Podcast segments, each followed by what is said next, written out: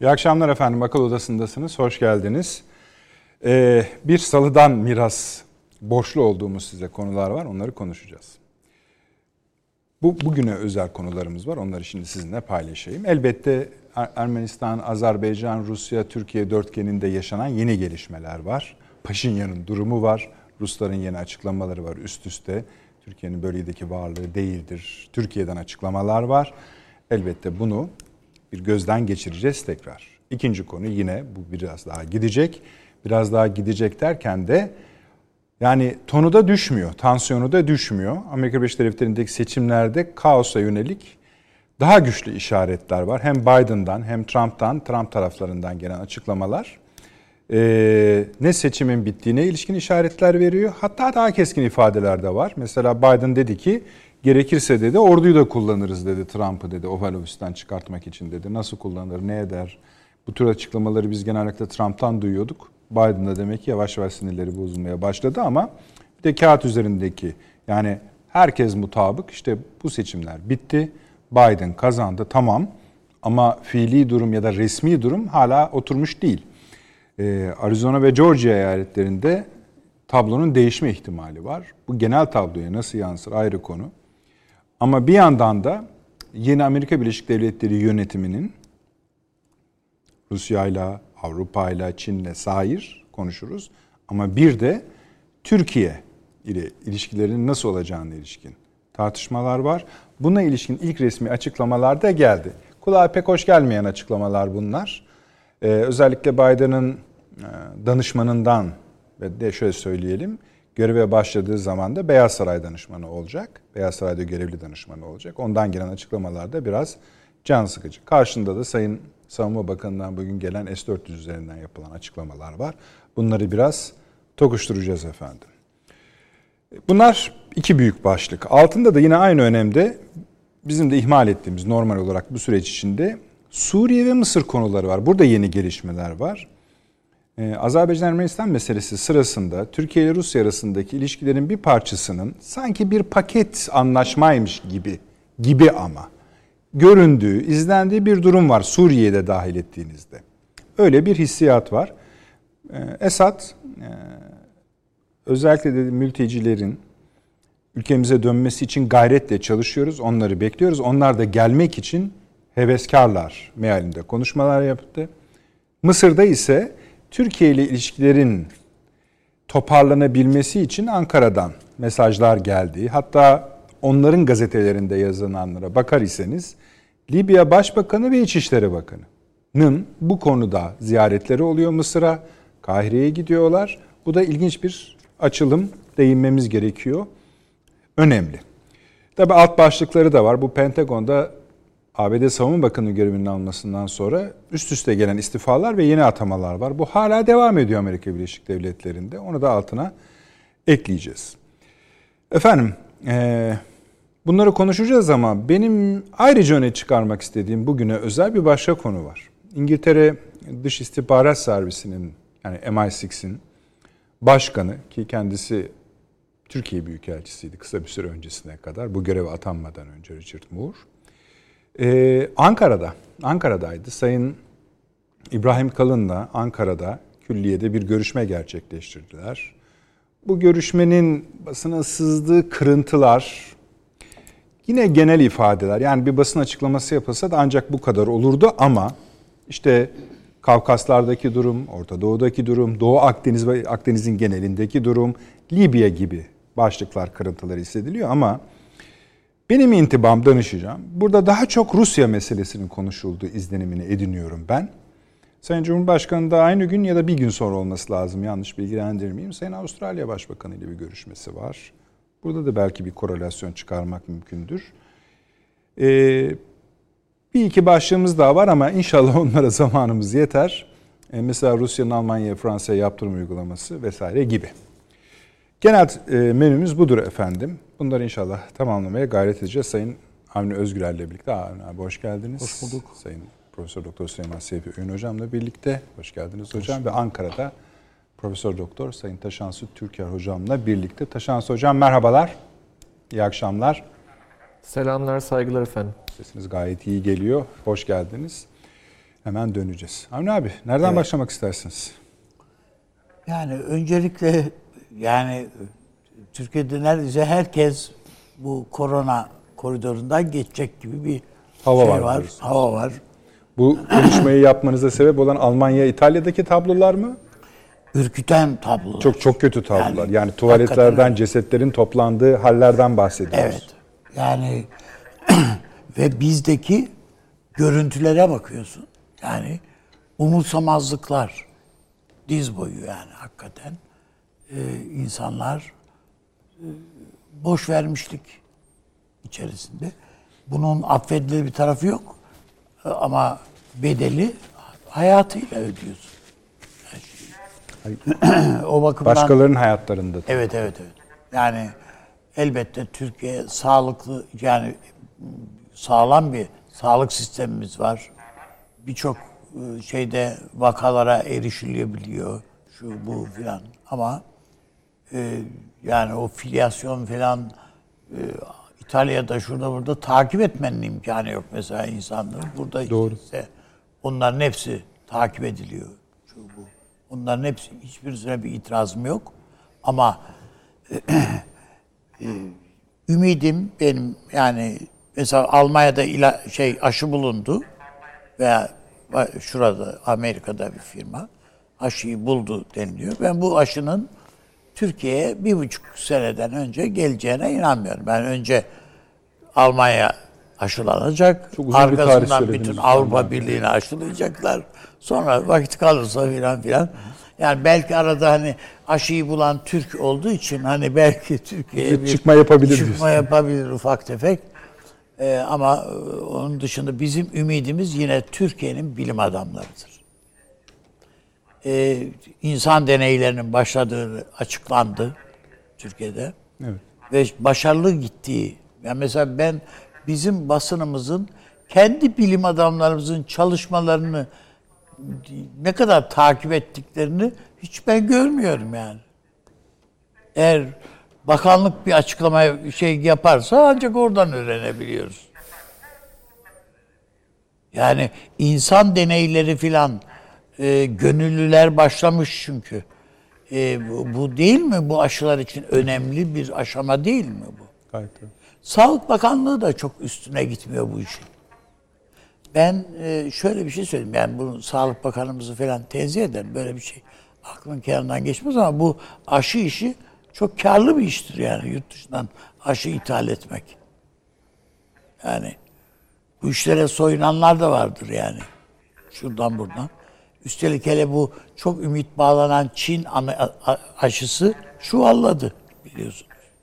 Yani Güney Amerika'da şey oldu. Yani durduruldu uygulama. Yani o bakımdan ben bu korona işini, bu kovid on dokuz meselesini e, her manada daha ciddiye almamız gereken bir döneme giriyoruz. Yani kış geldi nasıl olsa virüs şey olmayacak. İşte bir takım yolda gelirken sizinle de konuştuk. Yani e, aşının şeyin mikro virüsün öldürücülüğü azaldı filan gibi laflar var. Herkes aa tamam öyleyse deyip maskeyi çıkarıyor. Yani şeye dönüyor neredeyse. Bir an önce yakalanın geçsin de hani kızamıkmış gibi. Evet. Evet yani öyle bir tablo var. Yani, şeyi de söyleyelim bence abi.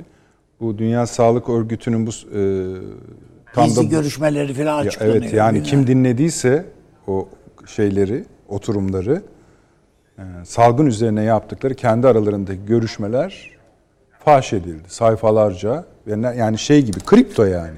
Evet evet. Hani evet, şöyle dedi evet. Böyle dedi değil. Karşılıklı konuşmalar ve tabii D S Ö'nün Dünya Sağlık Örgütü'nün kanunu öyle spekülasyonlara müsait bir kanun değil. Yani işte Trump bir sürü şey söylemişti. Çok sınırlı cevap verebildiler. Gel gelelim tabii sonunda iş şuraya geliyor. Sen ne konuşuyorsun kardeşim? Diyebilirler kuruma. Çünkü yani senin başkanın yakalandı yani. Sen daha kendi başkanını, Dünya Sağlık Örgütü başkanını koruyamadığına da gelebilir laflar.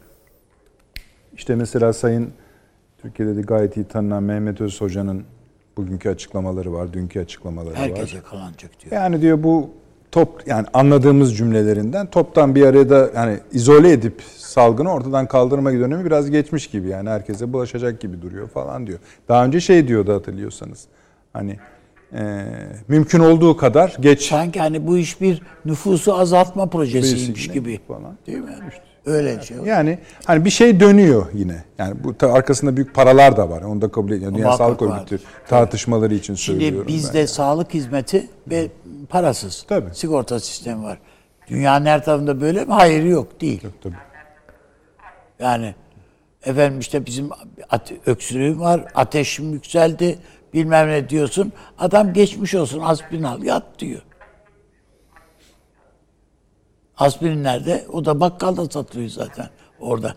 Yani e, bizde de öyle bir noktaya inşallah gelmeyiz yani öyle bir şeye. Amin diyoruz tabii, önemli. Yani önce diyorlardı ki sekiz tane hap veriyorlar. İşte o öyle. Zaten bir engelleyici bir şey.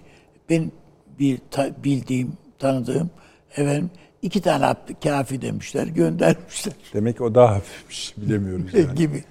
Yani şey de söyleyeyim tabii, çok sayıda ile, iyileşen de var. Ee, onda yani o iyi bir şey, ona bir şey dediğimiz yok. Ama dünyadaki gidişata da üzerine eklemlediğinizde tablo iyi durmuyor.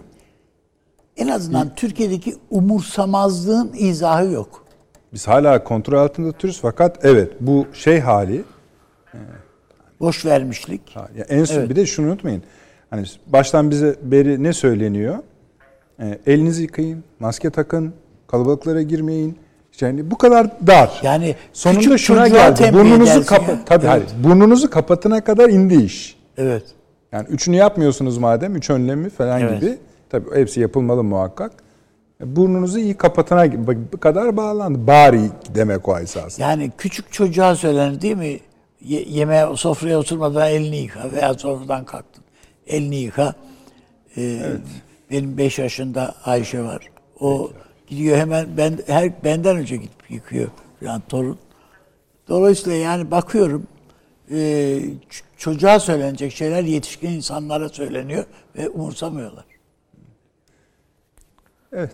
Allah ülkemizi korusun. Şimdi birincisi bu, yani ben bunun üzerinde bütün medyanın tabiatıyla programlar, bunları aslında herkes yani duymadıkları şeyleri söylemiyoruz zaten, herkes bildiği duyduğu şeyleri söylüyoruz ama e, bir hatırlatma ya bu çok önemliydi, niye hiç değmiyorsunuz demesin diye. Yok ama söylüyorum. Yani yeni açıklamalar, gelişmeler. Mesela şeyi de söyleyelim. O D S Ö'nün gizli toplantılarının faş edilmesinde Almanya ve Fransa'yı yerin dibine sokmuşlar o konuşmalarda. Yani bu adamlar bir şey yapmıyor ya, ya diye. E tabii herhalde. Yani. Bir şey yapmıyor. Daha kötü hale getiriyorlar. Neredeyse yani şey iması da var. Bir, deneyler yapıyorlar iması ya, da var yani. Yani ölen ölsün, kalan sağlar bizimdir falan evet. Gibi bir hava var. Şimdi biz tabiatıyla Azerbaycan'daki buyurunuz. Coşkuyu, zaferi e, hala devam ediyor o coşku sokaklarda. Çok da haklı bir şey. Evet, gayet haklı bir şey elbette. Tabii bu arada bizim rezervlerimiz var. Geçen pro, yani Salı günü programda da konuştuk. Yani hocam da paşamız da altını çizdi bazı reyonların kurtula, kurtarılmamış olmasından kaynaklanan. Elbette var yani. O ona, ona ayrı. Buranın tek galibi Rusya bu tabloda. Ee, tabii Azerbaycan'ı bir tarafa ayırarak söylüyoruz bunu. Onun arkasında kaybedeni de Azerbaycan şey Ermenistan. Kesin. Ama bir başka yaklaşımla da Rusya Ermenistan'ı kurtardı diye yorumlar var. Yani zaten kendi toprağı değil ki, neyini kaybetmiş yani Ermenistan. Yani kendisine ait olmayan topraklarından çıkmış oldu. İşgal ettiği toprakların bir kısmından oldu, hepsinden değil. Çıkmış oldu. Dolayısıyla yatsın kalksın Rusya'ya şükretsin yani diye düşünülebilir. Ama Azerbaycan'ın morali yerine geldi. Güveni tazelendi. İlk defa bir e,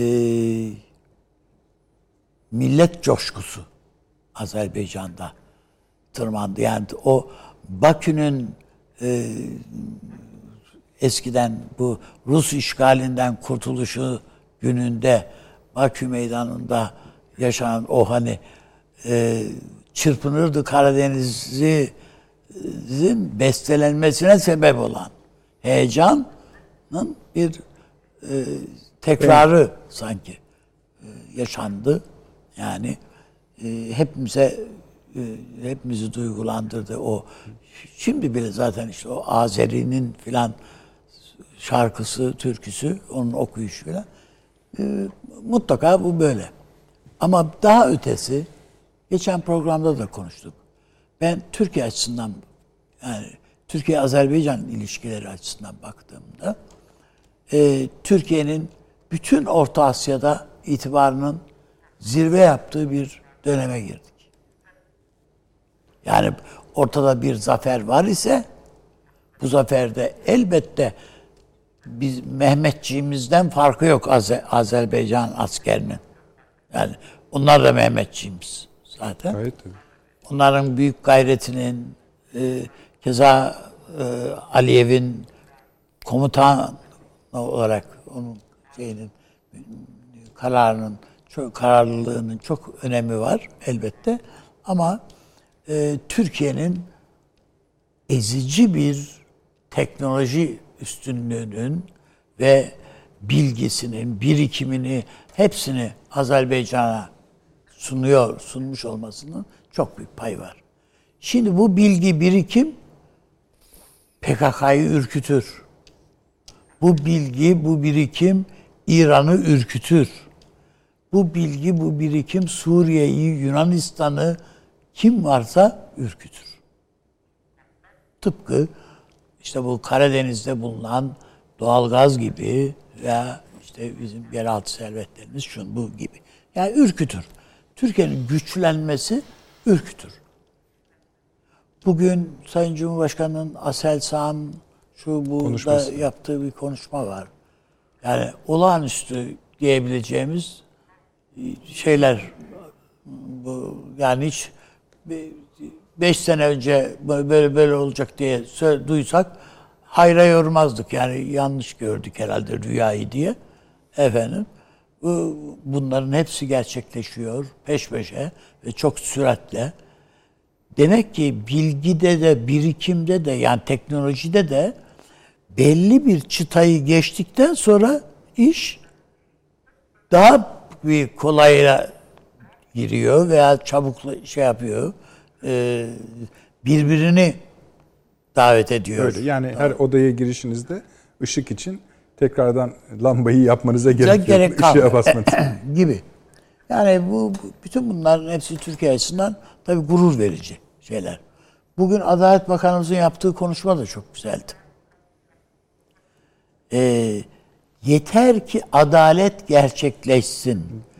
Gerekirse kıyamet kopsun. Bu çok ufukta çok, kullanılan bir evet, güzel bir, evet, güzel bir laf. Tabirdir. Yani Anayasa Mahkemesi kararlarıyla ilgili filan da bir takım tespitler yaptı filan.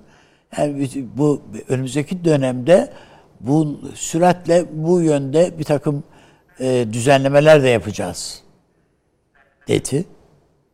E, bu herhalde Sayın Cumhurbaşkanı'nın e, bilgisi, talimatı dışında yapılmış bir konuşma değil diye düşünüyorum açıkçası. Yani e, biz sadece efendim e, böyle e, silah araç gereçler filanla diye değil. Tabii elbette yani hukuk devleti olmanın icaplarını yerine getirerek de şey yapabiliriz. Ben önümüzdeki dönemde e, işte bu elbette burada öteden beri konuşuyoruz. Suriye meselesi var önümüzde. Mısır'la ilişkilerimiz var. İsrail, Orta Doğu'yla ilişkilerimiz ve Libya tabii. Bunların hepsi var önümüzde duruyor. Bu Amerikan seçimleri ne olacak? Bunları işte hocaya, hocalara soracağız zaten ne Peki. oluyor, ne diyorsunuz diye. Teşekkür ederim. Süleyman Hocam, e, bu Azerbaycan, Ermenistan, yani bu bölgede e, yaşanan şeyin, yaşanan şey bu aslında. Bunun bir tarifine ve önümüzde Amerikan başkanının, yeni Amerikan başkanının, Amerikan yönetiminin politikaları üzerinden bir değerlendirilmesini ben şimdi artık daha kuvvetlice ele alınması gerektiğini düşünüyorum. Hiç ağzını açmıyor mesela Amerika, Azerbaycan meselesinde. Aslında şöyle hani yayından Karabağ, önce yani, pek hoşlanmadıklarını evet, sonra, konuşmuştuk. Tabii. Evet, ee, o danışmanın ağzından ona da ayrı parantez açarız. Ee, ama şimdilik izleyebildiğimiz, hissedebildiğimiz şudur ki Türkiye ve Azerbaycan'ın burada gerçekleştirdiği e, şey e, daha büyük bir alana etki yaratacak. Ve büyük oyuncular da bunun farkındalar. Yani Rusya'sı, Amerika'sı, İngiltere'si, şusu busu bunun farkındalar. Yani sahada olan şeyin e, biz hala biraz ufak parçalarını tartışıyoruz. Şu şöyle oldu, bu böyle oldu ama mesela Rusya'nın açıklamalarına baktığınızda, Türkiye'nin resmi açıklamalarına baktığınızda anlaşmada ya da anlaşmanın hayata geçirilmesindeki pratikte aslında televizyonlarda saatler boyunca konuşulan bu böyle mi, şu şöyle mi, bu iyi mi oldu, bu kötü mü oldu tartışmaların üzerinde sorumluluklar ve perspektifler taşıyor her iki tarafın açıklamaları. Hakeza Bakü'nün de öyle. Biz e, Azerbaycanlı kardeşlerimizin her birini gururla kucaklıyoruz, içimiz titreyerek. Bir de büyük haritada var. O haritayı da bir anlamamız lazım geldiğini düşünüyoruz. Kafkasya az buz iş değildir. Tamam. Buyurunuz. Estağfurullah. Yani şimdi Türk, bu çok yeni bir durum. Ee, işaret ettiğiniz üzere ilk defa Türkiye Kafkaslar'da bu kadar varlık gösterdi. Ve Türkiye-Azerbaycan ilişkileri üzerinden yeni bir oluşum var Kafkasya'da. Bu son tahlilde Rusların da bence çok hoşuna gitmedi. Ama bu durumu kendi yararlarına, faydalarına tahvil etmek için e, kullandılar. Sonuçta Türkiye de kazandı, Azerbaycan da kazandı ama son tahlilde dediğimiz gibi Rusya da kazandı. Evet. Bunun sınırları var tabii. Hiç abartıya gelmeyecek bir şey bu. Yani Türkiye'nin ne kadar yol alabileceği Kafkasya'da, Türkiye-Azerbaycan ilişkilerinin e, dokunma süreçleri kaç ilmik kaldırır, ne sıklıkta e, mümkün olabilir, e, bu, bu konuda ölçülü düşünmek lazım. Yani unutmayalım ki orası Rusya'nın hinterlandı. Bu Bu veri almak durumunda olduğumuz bir şey. Bunun Türkistan coğrafyasına doğru, kastettiğiniz herhalde e, o olsa gerekir, büyüme, sirayet etme... E, Belki daha da büyük e, coğrafya işte, öyle midir? İşte onu konuşuyoruz. Ben, ben henüz ondan çok emin değilim. Peki. Açık söylemem gerekirse. E, yani Kazakistan'a ayrı konuşmak lazım. Türkmenistan ayrı konuşmak şöyle, lazım. O zaman size şöyle bir çıktı verebilir miyim? Buyurun. Mesela e, o konusu geldiğinde söyleyecektim ama İngiliz İstihbarat Servisi'nin başkanının geldiği gün B B C bir analiz yayınladı. Bu analizde de Kafkasları inceledi. Durum şudur dedi. Makalenin tamamını iki cümleye indirdiğinizde çıkan şu. Rusya'nın etkisi devam ediyor. Tamam. Ama orada gerçek bir Türkiye jeopolitiği var. Yani bu İngiltere'nin hesabı tabii. Peki. Yani bunu, bunu Türkiye'nin hesabına yazamayız. Tamam. Yani hemen. Yani şimdi zaten bu Türkistan coğrafyası, Türklük üzerine oradaki işte dil yakınlığı, işte tarihsel bağlar vesaire, bunu zaten bakın Amerika Birleşik Devletleri de kullandı. Ama kimi kullandı burada? Malum örgütü kullandı. Tabii. Yani. Ama şimdi o söyleme bakınca yani işte diyorsunuz ki evet ne güzel Türkiye'nin açılımları bunlar. Türkiye'nin açılımları olmuyor ama onlar. Başka bir şeyin açılımları oluyor. Onun için yani ben e, dikkatli götürülmesi gerektiğini düşünüyorum. Bir de e, bakınız yani ben merak ediyorum Türkiye'nin Kazakistan uzmanları kimlerdir? Ben değilim yani şimdi ne diyeyim? Yani çok sınırlı. Hayır şunu söyleyeyim yani, yani birileri olmalı. Evet. Hani ama tabii olmayınca işte iyi kötü bizde. Türkmenistan uzmanı da yok. Ha Türkmenistan uzmanı da buyurun, yok. Buyurun yani üstadım doğru söylüyor. Yani ben şimdi bu televizyonlar falan işte bir çağırıyor uluslararası ilişkilerci, stratejist, güvenlik uzmanı falan. Tamam, bunlar önemlidir tabii. Bir jargon etrafında e, daha örgütlü düşünebilen insanlardır. Muhakkak hepsi kıymetlidir. Benim itirazım yok ama uzmanlık isteyen işler var. Yani bir Kazakistan ne? Bunu hakikaten böyle raporlama şeklinde değil ama hakikaten böyle ciğerini okuyacak şekilde bize anlatacak insanlara ihtiyaç var. Bilmiyorum. Sadece izlenimler var, haberler var. Konjonktürel evet, evet. şeyler var yani. Çok iyi tanımıyoruz. Şöyle bir durum var ama. Tam yani zaten bunda da hep mutabız. Akıl odasının sıklıkla işlediği e, davet aslında biz davet yapıyoruz. Ya bu konulara bakalım davetleri yapıyoruz. Ama mesela e, Türk Dışişleri'nin spesifik olarak tek tek bu saydığınız noktalarda yetişmiş başka kurumlarımızın da elemanları var. Tamam ama bu bürokrasi. Tabii yani, bürokrasi. Buna sevindim. Şöyle bir şey. Ben tabii şöyle benim tanıdıklarım da var. Tamam. Ee, Hocam Azerbaycan hakkında ne kadar? Yani bırakın diğerlerini biraz daha uzakta kalırlar. Azerbaycan'da yani bakınız. Onlar konuşamıyorlar.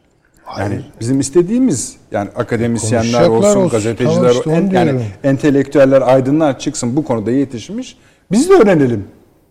Bazı alanlar hiç bilmiyoruz. Ee, yani bilmiyorum. Şimdi Amerika'da, Avrupa'da neyse yani böyle işte bürokratik, teknokratik yapıları kuvvetli toplumlarda e, tabii ki bir mahrem alan vardır. Tabii. Uzmanların belki bilip de söylemek, söylememek zorunda oldukları şeyler vardır. Ama bu adamlar hem e, bürokraside, teknokraside iş yapıyorlar hem de birer e, kamusal e, figür olarak değerlendirmelerini televizyonlarda, gazetelerde yapıyorlar. İşte o biraz ama işte olmuyor o zaman. Bu kadar uluslararası ilişkiler bölümü bir şey çıkmıyor yani. Yani işte genel ortalamalar üzerinden mezunlar yetiştiriyoruz. Bir de uzmanlığın doğru düzgün bir tarifi yok. Raporlamayla uzmanlama, uzmanlık kazanılmıyor. Raporlama bu işin belki aktüel bir kalemidir. Yani ama güncel vakaları çünkü bir, bir kavrayış değil mi? Yani bir vukuf üzerinden falan. Ya yani mesela dört tane Kazakistan-Türkiye ilişkileri uzmanı farklı şeyler de söyleyebilirler de bu bir zenginliktir tabii ki. Yani onun için ben çok emin olamıyorum. Hani bu biraz duygularımız kabarıyor. İşte bu iş Azerbaycan'da oluyorsa Türkmenistan'da niye olmasın? Kazakistan'da niye olmasın? Olmayabilir. Yani onun için biraz bence dikkat. Ama önemli olan benim için e, Türkiye, İran ve Rusya arasındaki ilişkilerin kotarıldığı bir çerçeveye bundan sonra yeni birinin daha girmiş olmasıdır. Bu da Azerbaycan'dır. Yani Azerbaycan burada şey gibi düşünülmesi. Türkiye destek verdi. Rusya göz yumdu. Azerbaycan'da iyi hazırlık yaptı ve bu işte bu noktaya getirildi. Zafer nokta. Hayır. Azerbaycan önemli bir Hazar gücü olarak hiç şüphesiz evet, hocam. Tabii. Artık dediğiniz yavaş yavaş masalarda daha fazla görmeye çalışa, görmeye alışmamız gereken bir aktör Batı'da haline da geliyor. Dikkate daha fazla tabii, tabii ki, alınacak. Daha da fazla alınacak. Yani yıldızı parlıyor. Onu görelim. Bu da tabii Türkiye-Azerbaycan sinerjisini de zenginleştirecek bir şey. Rusya bunun hesabını yapıyor. Bundan da çok hoşnut olduğunu ben zannetmiyorum. Ama şöyle veya böyle, şu oranda veya bu oranda yani e, e, memleketlerini, vatanlarını kurtardılar. Nokta. Artık herkes işine bakacak gibi bir tablo yok. E, çünkü Hazar meselesi ne bağlı olarak çıktı bu mesele. Yani Hazar ve Karadeniz arasında bir koridor değil mi? Benim bildiğim Kafkasya öyle bir coğrafyadır. Süleyman Hocam, e, çok tatsız olduğunu biliyorum ama. Buyurun estağfurullah. E, kesin. Reklam reklamlar dakikalık. Yani öyle mi? Saati o tamam. kadar belli ki hatta açtık bile. İzleyicilerimizden de bağışlayın bizi lütfen. Yani hakikaten tatlı gitmiyorum ama tabii, tabii, tabii. zaman açıyor bize zamanında girmek reklamları. Kısa hemen döneceğiz efendim.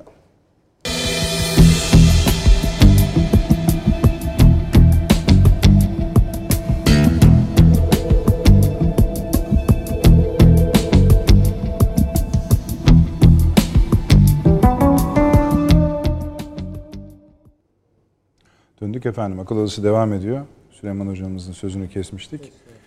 Hazar jeopolitiği üzerinde konuşuyordunuz. E, tabii. Çünkü şimdi buraya dönük e, pres e, bitmeyecek.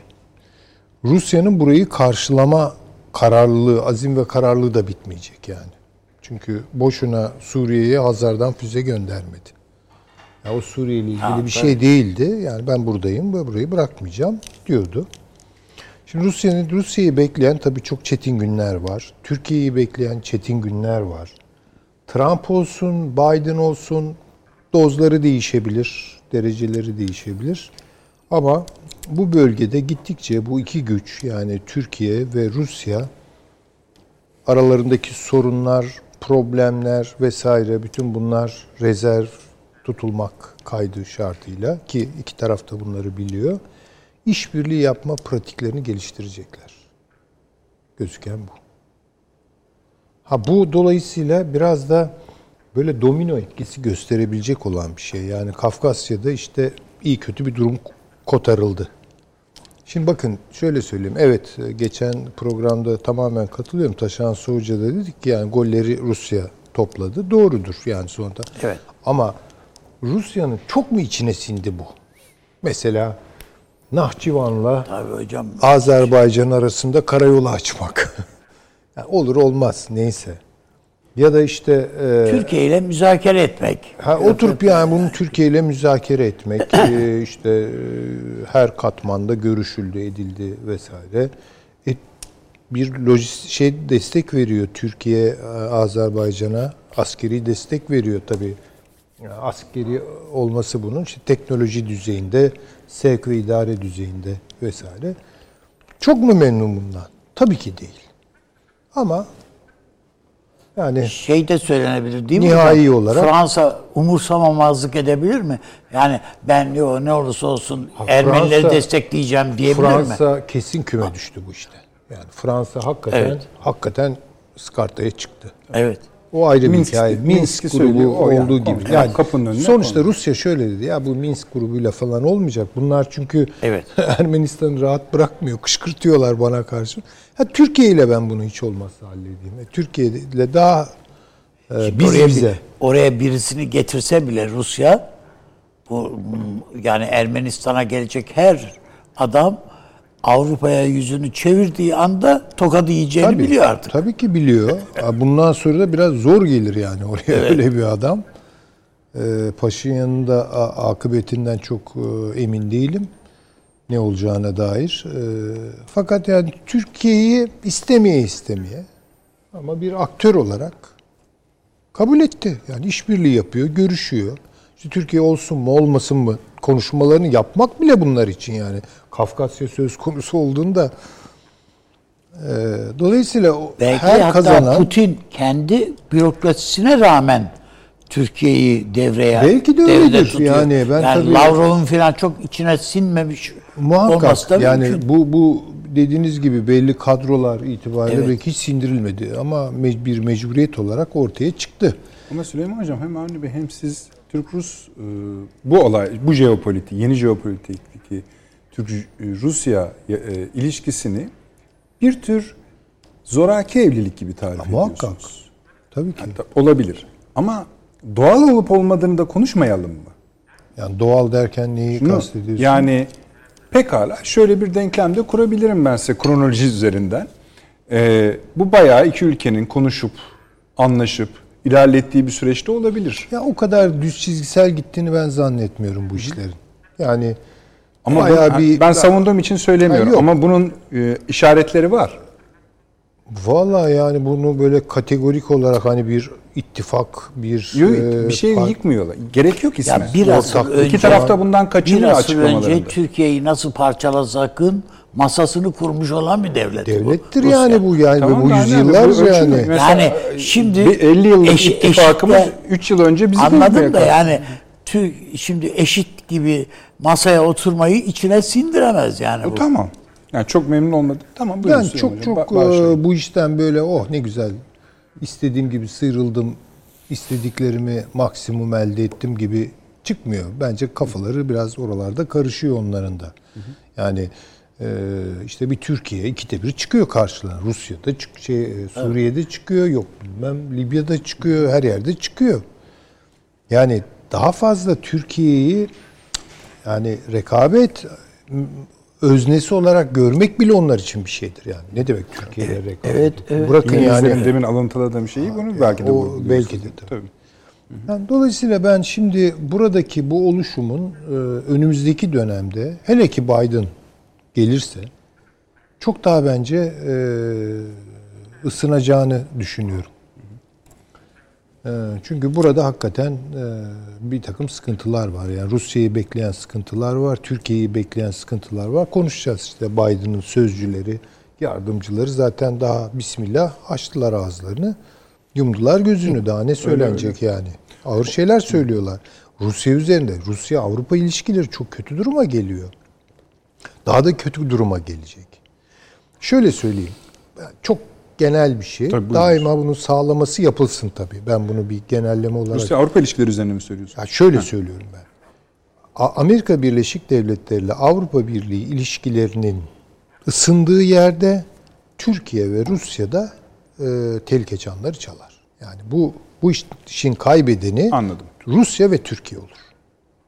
Şimdi bu ister istemez bir ortak payda oluşturuyor. E şimdi e, arada programdan önce siz işte e, konuşuyordunuz, söylediniz. E, belki biraz e, zamansız e, ifade etmiş olacağım, sizin e, akışınızı bozmuş olacağım ama yani Biden'ın sözcülerinden biri işte diyor ki Avrupa Birliği ile birlikte Türkiye'yi terbiye etmek gibi bir tabii nokta. O söylediği o. Tabii. Terbiye edemiyor ama o yani. Ya o tabii. tabii. Yani, onu konuşacağız zaten. Başka ki. şeyler de söyleyebiliriz. Yani bu zaten işte Transatlantik Ticaret Anlaşması'ndan başlayarak Avrupa, Amerika Birleşik Devletleri yakınlaşmasını gündeme taşıyor Biden. Tabii gelirse. Gelmezse çünkü artık biraz... Siz de söylediniz. Yani...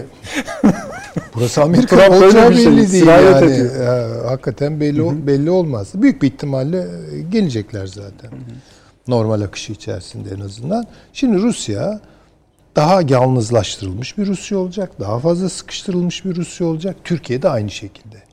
Ve eminim bu ben transatlantik ittifak Türkiye Türkiye ile Rusya arasındaki muhtemel işbirliği alanlarını da zehirletmek için Elinden ellerinden geleni yapacaklar. yapacaklar. Ben evet. İran'dan çok şey bekliyorum bu konuda. Katkı yani, bekliyorum. Katkı bekliyorum. Eğer İran rahatlatılırsa buralarda, yani başka bir İran göreceğiz yani. İran'a, başka İran'ın rahatlaması için bir tek Amerika'ya ihtiyaç var hocam. Amerika'nın dışında hiçbir şey İran'a... Peki o zaman bir şey e, daha söyleyeyim. Taşan Hoca'nın sabrına sığınarak... Yani. İran'ın rahatlaması Türkiye-İsrail ilişkilerine nasıl etki eder diyeceğim. Şimdi bambaşka bir program çıkacak. Şimdi İran-İsrail ilişkilerinin ne olduğunu konuşmak lazım. Bu pek e, gelmez gündeme. gündeme gelmez ama e, bu kadar mutandan düşmanlıkların içinde tuhaf bağlar gelişir. Yani bir düşmanlık çok tantanalıysa evet. meydan okumalar, şunlar, bunlar falan bir G D O'lu bakmak lazım. Başlar. Biraz başka şeyler olur orada. Doğru. Ben İsrail'in rahatsız olduğunu, Netanyahu hükümetinin en azından Biden ihtimali karşısında ama onların bir Biden planları var. Bakınız şu Kushner'in... Kesinlikle vardır hocam. Kushner'in eğer doğruysa bu, en azından bunun dedikodusu bile düşündürtür. Trump'a ya bırak artık bu işleri. Ne demek bırak artık bu işleri? Evet. Yani gelecek olan küre koalisyon için mi geliyor? İkincisi... Ee, Şeyin, aslında Kamala, az buz laf değil. Tabii. Az buz laf değil ama bu bence Kamala Harris'i de düşündürtüyor. Kamala Harris de iyi bir İsrail dostudur yani. Tabii canım. Yani şimdi eşinin pa- ne olduğuna bir bakmak lazım. Tabii, şimdi ne oldu e, Yahudi canım biliyoruz. E, e tabii işte bu da bir, bir nevi damat istedi- sayılır herhalde. Yere göre koyamazsın istediği kadar. İşte Pompeo değil miydi yani? Adam İsrail kelimesini ağzına almadı ya. Yahudi devleti dedi. Peki. Taşansı hocamıza gidelim artık. Taşansı hocam. Şimdi e, aslında Azerbaycan-Ermenistan özelinden hareketle daha büyük haritalar açmaya çalışıyoruz. Bir de tabii işleyen durum da var. Yani pratikte neler olduğuna da değinebilirsiniz. E, ancak burada ortaya çıkan Türkiye Azerbaycan ekseninin e, her iki ülke için son derece kullanışlı bir e, imkan yarattığını herkes teslim ediyor.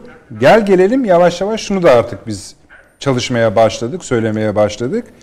Bu işbirliğinin Kafkasya'da Rusya'nın etkisinin devam ettiği bu bölgede ve kritik bir bölgede e, hayata geçmiş olması bütün güçlerin ağzını sulandıran bir şey. E, doğal olarak hani Süleyman Hoca biraz önce bahsetti ya, bunu etkileyecek işler yapabilirler. Öyle de gözüküyor. Kimlerden bahsediyoruz? A B D, Avrupa Birliği'ni ayrı da konuşabilirsiniz. Biden sonrasında transatlantik olarak da konuşabilirsiniz. Çin olarak da konuş, konuşabilirsiniz. Nihayet Rusya olarak da konuşabilirsiniz. Ee, ama tabii buraya kadar gelen konularda ödeviniz arasında, izninize sığınarak söylüyorum. Buyurunuz.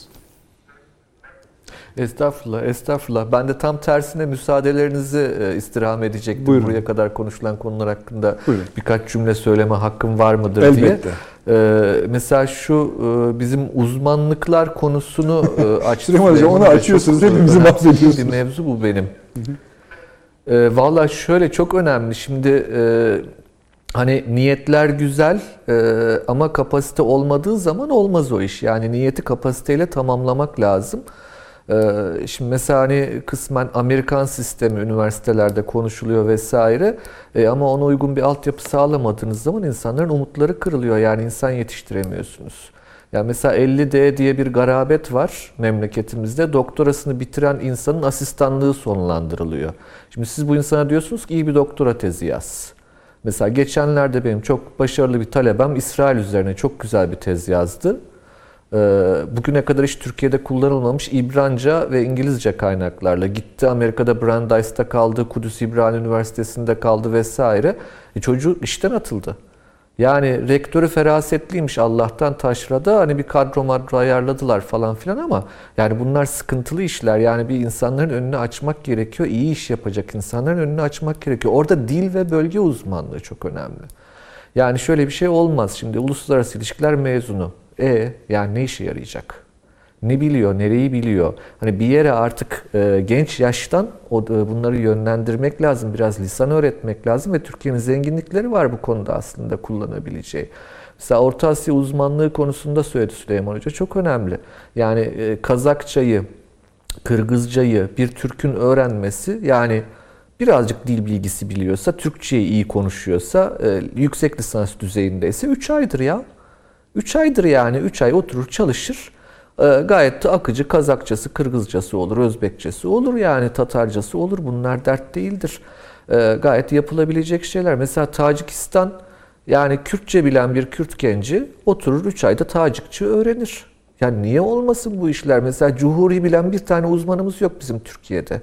Yani Cuhuri bilen uzman yanında bir de İbranca biliyorsa eğer dünya çapında değerli bir adamdır bu. E yok memlekette. Acaba niye yok? Yani bunları bir sorgulamak lazım. Bir de e, bunu teşkilatlandırmak gerekiyor. Yani bir bölge uzmanlığı enstitüsü mü kurulacak artık? Ne yapılacak bilmiyorum. E, beni aşan konular ama bunların yapılması lazım. Birincisi bu. İkincisi e, bu uzmanların yetiştir- yetiştirilmesi sırasında bu bir körlüğe izin verecek ideolojik formasyonlarla şekillenmemek durumunda. Yani Orta Asya, Türkistan coğrafyasını çalışan e, insanların e, körleşmemesi gerekiyor. Nasıl Orta Doğu coğrafyasını çalışanların körleşmemesi gerekiyorsa biraz daha kozmopolit, biraz daha farklılıklarla bakabilecek insanlar gerekiyor. Bu çok önemli. Diğer bir husus, siz söylediğiniz çok önemsiyorum ben bunu. Bürokraside çok iyi uzmanlar var. Gerçekten öyledir. Ben mesela işte Avrasya Siyasal Coğrafyası dersine girişte ilk hafta söylediğim şey odur. Benden daha iyi bilenler de var. Bir tanesi benim dönem arkadaşım hariciyede. Yani adam benden çok daha iyi bilir Avrasya Siyasal Coğrafyası'nı. Okur, yazar, eder bilmem ne vesaire. Bunlar lazım. Ama onun da akademiye gelip gitmesi gerekiyor bürokratın. Ona biraz izin vermek gerekiyor. Akademisyenin bürokraside değerlendirilmesi gerekiyor. Yani Amerikan sistemi dediğimiz şey odur. Adam gider özel sektörde çalışır, akademiye geri döner, gider Dışişleri Bakanlığı'nda çalışır, akademiye geri döner veya tersi. Yani bu bir döngü meselesidir ama Türkiye'de ne yazık ki o yollar çok açık değil. Bunu bir söyleyeyim. Çok çok önemsiyorum. Çünkü dediğim gibi niyetler güzel ama niyetlerden öte bakın öyle bir döneme girdi ki dünya. Artık bunlar zaruret Türkiye açısından. Hani Türkiye'de kimsenin niyeti de olmasa bu coğrafyalarla ilgilenmeye, bu coğrafyalar bizimle ilgileniyor. Yani Türkiye'nin buna hazırlığını çok Eyvallah. iyi şekilde yapması gerek.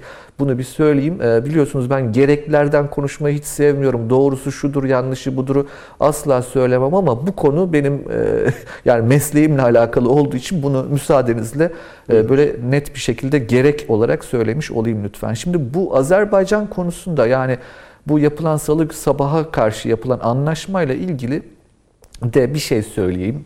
Bu çok önemsiyorum ben bunu. Sosyal bilimlerde ya da topluma dair olan hakikatte bir ölçü birimi yoktur. Ölçü birimi olmadığı için sıfatlandırmalarımız her zaman sıkıntılıdır. Yani bu bir zafer mi, hezimet mi, başarı mı, kayıp mı vesaire. Bu bu bu sıfatlardan kaçınıp bir şekilde daha nesnel yaklaşabilmek gerekiyor ama insanlar kolaycılığa kaçıyorlar. Ve bu sadece Türkiye'de değil, dünyada da böyle. Bakın şimdi örnek ver, vereyim. Ee, mesela hani Fransa'da Le Figaro ve Le Monde iki gazetede iki günden beri e, Macron'un fiyaskoları diye baş, başlıklar atıyorlar. Ben ikisini takip ediyorum Fransa'dan sadece. Macron'un fiyaskoları, Libya'da fiyasko, Doğu Akdeniz'de fiyasko, üçüncü fiyasko Kafkaslar'da. İkisi de yani ki şeydir, siyasi görüşleri zıttır Le Figaro'nun ve Le Monde'un ama ona rağmen ortak noktada buluşuyorlar. Fransa için fiyasko ama kim kazandı kim kaybetti konusunda onlar farklılaşıyor Le Figaro ve Le Monde kendi aralarında. Bir tanesi Rusya kazandı diyor, öbürü Türkiye kazandı diyor. Şimdi gelelim İngiltere'ye. Reuters Rusya kazandı diye başlık atıyor. B B C Türkiye'nin büyük zaferi diye başlık atıyor. Almanya'ya bakmadım işin açıkçası. Amerika sessiz bu konuda. Ama Rusya mesela konunun içindeki yer. Söyleyeyim mesela benim çok sevdiğim bir dostumdur. Konstantin Fonegert orada e, liberal düşünce adamlarının önde gelenlerinden bir tanesidir Konstantin. Mesela o e, uzun bir yazı yazdı e, Rusya'nın fiyaskosu diye. Rusya Kafkasları nasıl kaybetti yazının başlığı. E, Vedomosti gazetesi aynı başlığı attı neredeyse. Moscow Times Putin'in fiyaskosu diye yazdı. Ee, ve bunlara cevap e, Lavrov'dan geldi. Evet. Çok, ben e, okudum gülümseyerek ben okudum e, açıklamasını. E, Divanaya analitika diyor. Yani e, kanepede oturup da yaptığınız analizler sizin bunlar diyor. Hiçbir şeyden anladığınız yok. Çünkü cevaben Regnum mesela e, Rusya'nın şeyde Kafkasya'da nasıl bir balans ayarı yaptığını detaylarıyla anlatıyor vesaire. Şimdi bakın bunlar böyle ama benim bütün bunların arasında en hoşuma giden söyleyeyim yani Le Temps gazetesi İsviçre'den şöyle dedi, Dupont ve Dupont kazandı dedi. Bu Tenten'deki karakterler vardır var, ya evet. iki tane dedektif, fötr şapkalı bastonlu. Putin ve Erdoğan için Dupont ve Dupont dedi. Bunlar dedi artık ikiz ve beraber hareket ediyorlar dedi. Kafkasya dedi ortaya çıktı bu dedi. Şimdi nedir peki, ne oluyor Kafkasya'da diye baktığınızda bunu tespit etmemiz gerek. Bir, Rusya kazandı. Bu, bu açık, elde var bir. Azerbaycan, vallahi çok kazandı hem de, öyle böyle değil. Ama kazançların içerisinde bizim gördüğümüz bazı eksiklikler var, kârdan zararlar var. Onları, o şerhleri de ortada tutmakla beraber Rusya açısından da var. E mesela biraz önce işte Süleyman Hocam da, Avni Bey Üstadım da söylediler. Hani Türkiye'yle bir eşit muhataplık kuruyor bir defa Kafkasya'da. Bakın bu çok önemlidir. Kafkasya'da kuruyor bu eşit muhataplığı. Rusya'nın düşünce sistematiği açısından bu çok yeni bir şey. Onlar açısından da kayıptır. Başka kim kazandı? Geçen salı günkü programda şey demiştim. İşte Ermenistan on gol yedi, Rusya işte beş gol attı vesaire gibi şeyler söylemiştim. Şimdi ona bir ekleme yapalım. O gün söylemeyi unuttum. Türkiye sahaya çıkmadı, maça çıkmadı. Resmi olarak bu maça çıkmadı. E ama bütün goller böyle Türkiye'nin de hesabına yazıldı. Yani böyle bir şey de var. Puan aldı. Şimdi bakın burada yani demek ki bizim bir modelleme gerçekleştirmemiz gerekiyor. Bir model çerçevesinde anlamlandırmamız gerekiyor bazı şeyleri.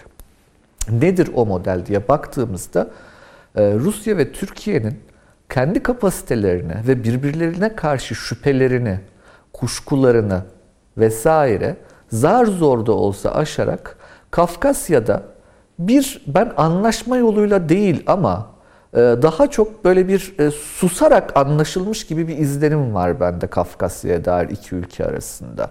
Yani bir birbirinin gözünün içine bakarak sanki anlaşılmış gibi bir durum var. Hatta böyle hafif hafif omuz atarak birbirine. Yani çünkü Rusya'nın bürokratik kapasitesini biliyoruz.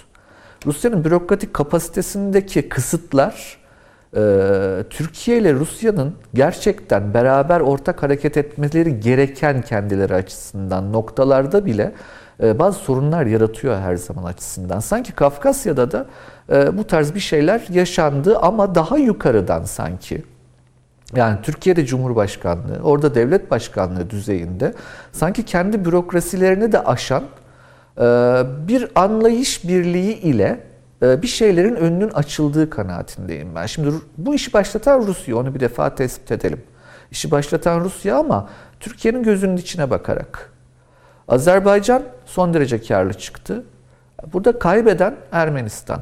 Ermenistan'ın başında Paşinyan. Biliyorsunuz şimdi bu şey nedir onun adı? Erivan'da büyük gösteriler var. on tane muhalif lider gözaltına alındı bugün. Evet, evet. İşte erken seçim çağrıları var. Paşinyan gitti mi kaçtı mı tartışmaları bile var. Paşinyan büyük kaybeden. Paşinyan'la beraber Ermenistan da kaybetti. Mesela burada kaybeden ne dedik? Ermenistan, Paşinyan'a destek olan Fransa. Bunlar açık, net ortaya koymak lazım. Peki Amerika yok. İngiltere nerede? İngiltere siz söylediniz. Meğerse Taşansı hocam. Taşansı hocam. Şimdi burada buyurun. Tamam. Şimdi İngiltere buyurun. Nerede dediğiniz yer o kadar şekerli bir yer ki tam reklamlara gidilecek yer. Şu ikinciyi de halledelim inşallah. Peki, ondan tamam. Sonra çok teşekkür ediyorum. Sağ olun. Efendim reklamlardan sonra bu da kısa hemen geliyoruz.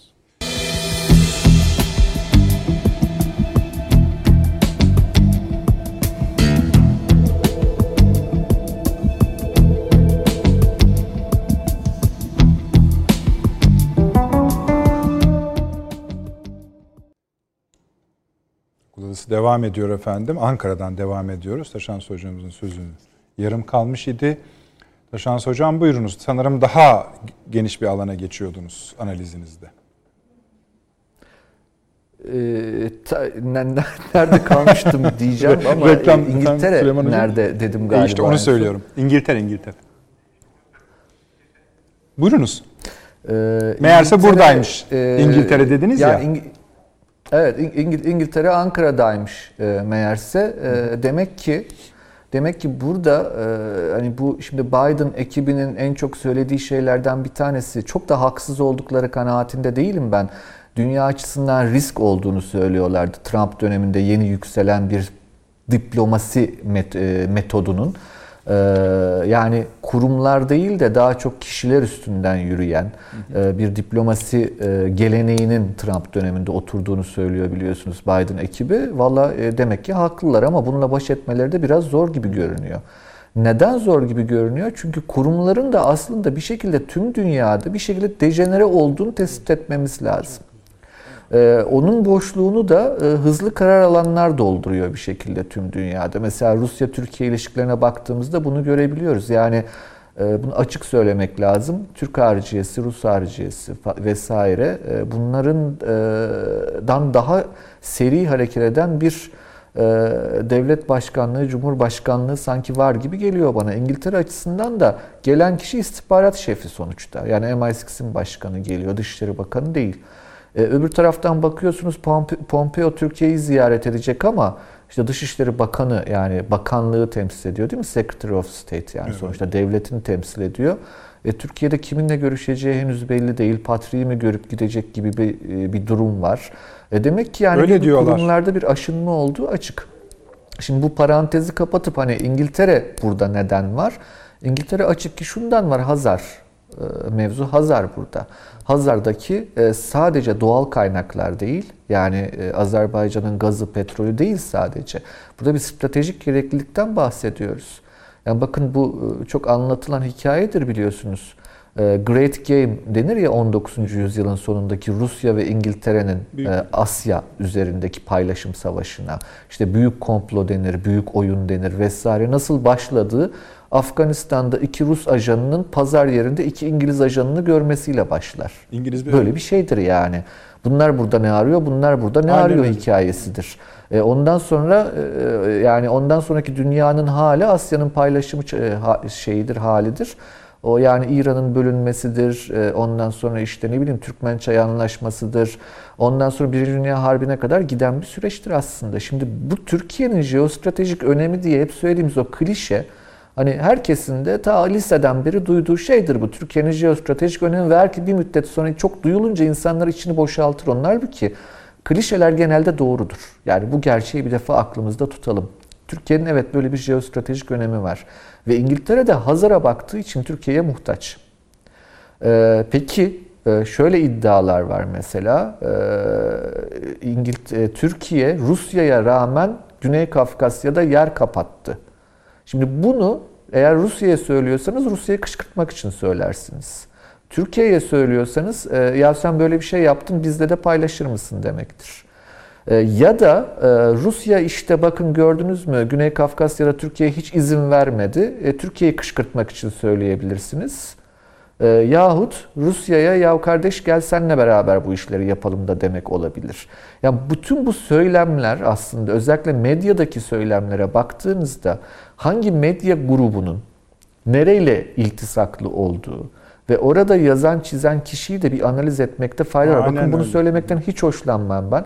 E, aydınlar için söylenen şey önemlidir. Yani bir e, aydının kim olduğu önemli değildir. Ancak ha- hakikat e, sadece aydınların arasına dönen bir şey değil. Yani şöyle söyleyeyim, bir, bir meslektaşım benim dünyanın neresine giderse, hangi televizyon kanalında, hangi gazetede ne derse desin ben dediğine bakarım. Çünkü yani o akademisyendir.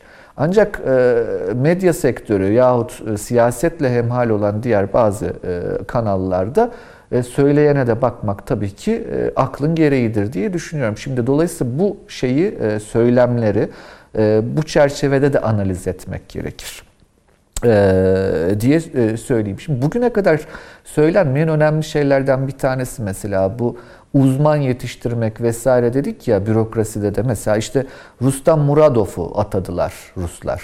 Ee, barış gücünün komutanı olarak. Hı hı. Evet. Dağıstan doğumlu evet, evet. ve Azerbaycan kökenli. Doğru. Yani ailesi Az- Azerbaycan Türkçesi konuşuyor. Şimdi bu imparatorluk bakiyesi olmak ve siyasal beceri biraz böyle bir şeydir ve Rustam Mamadov'a Ermeni bir gazeteci bugün soruyor. E diyor siz diyor Türksünüz kendiniz.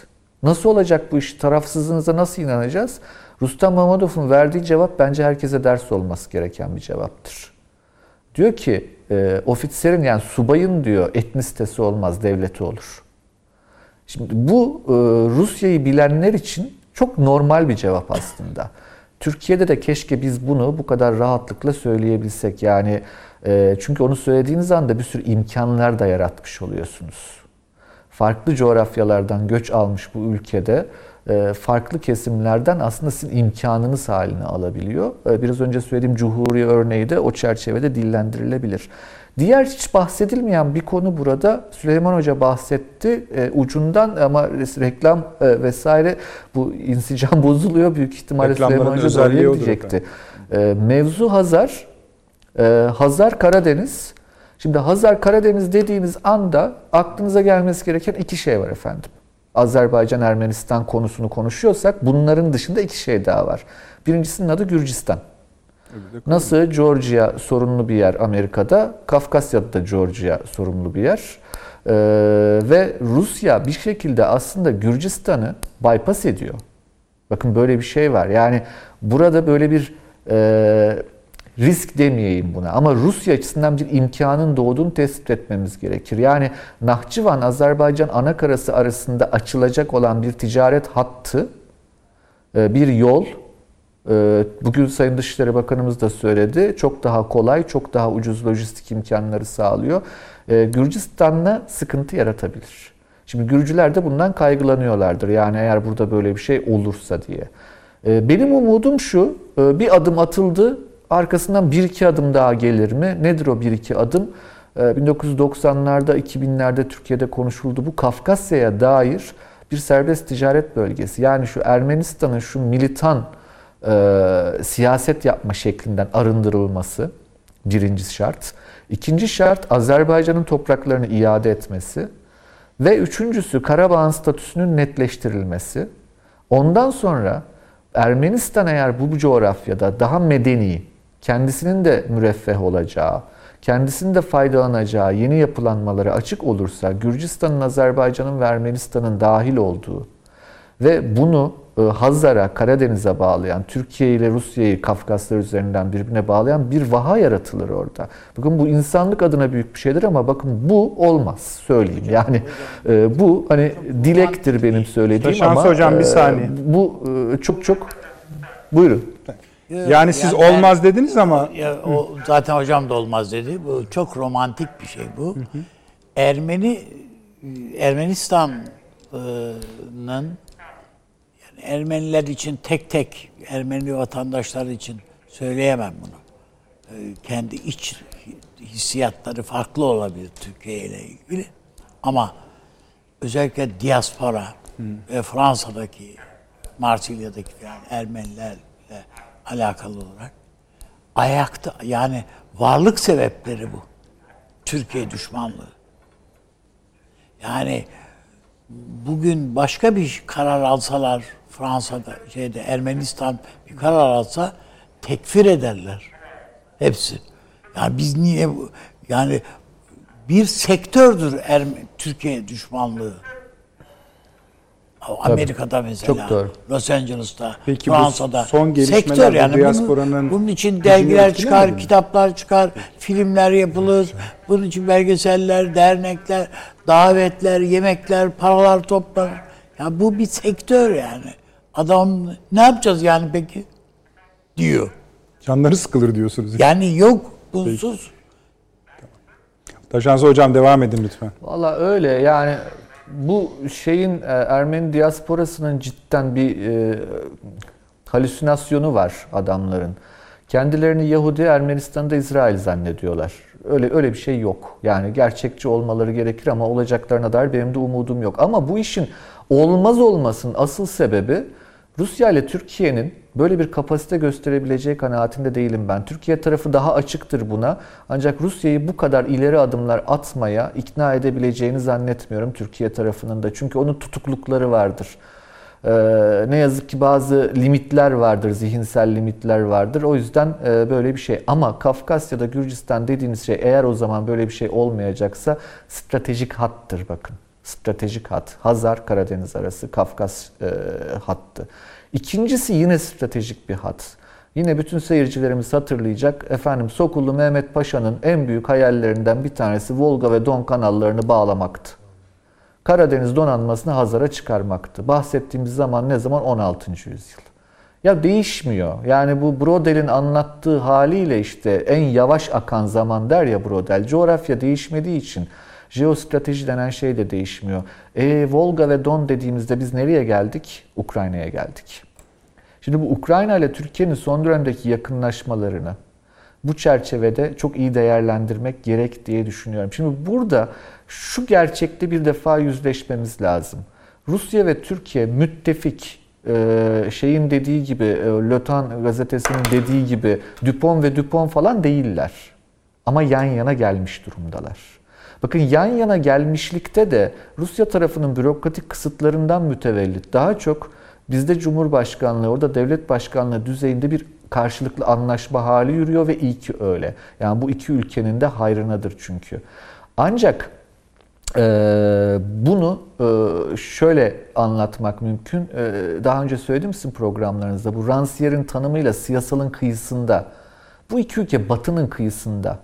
Biz bir adım daha içindeyiz Batı'nın e, network anlamında.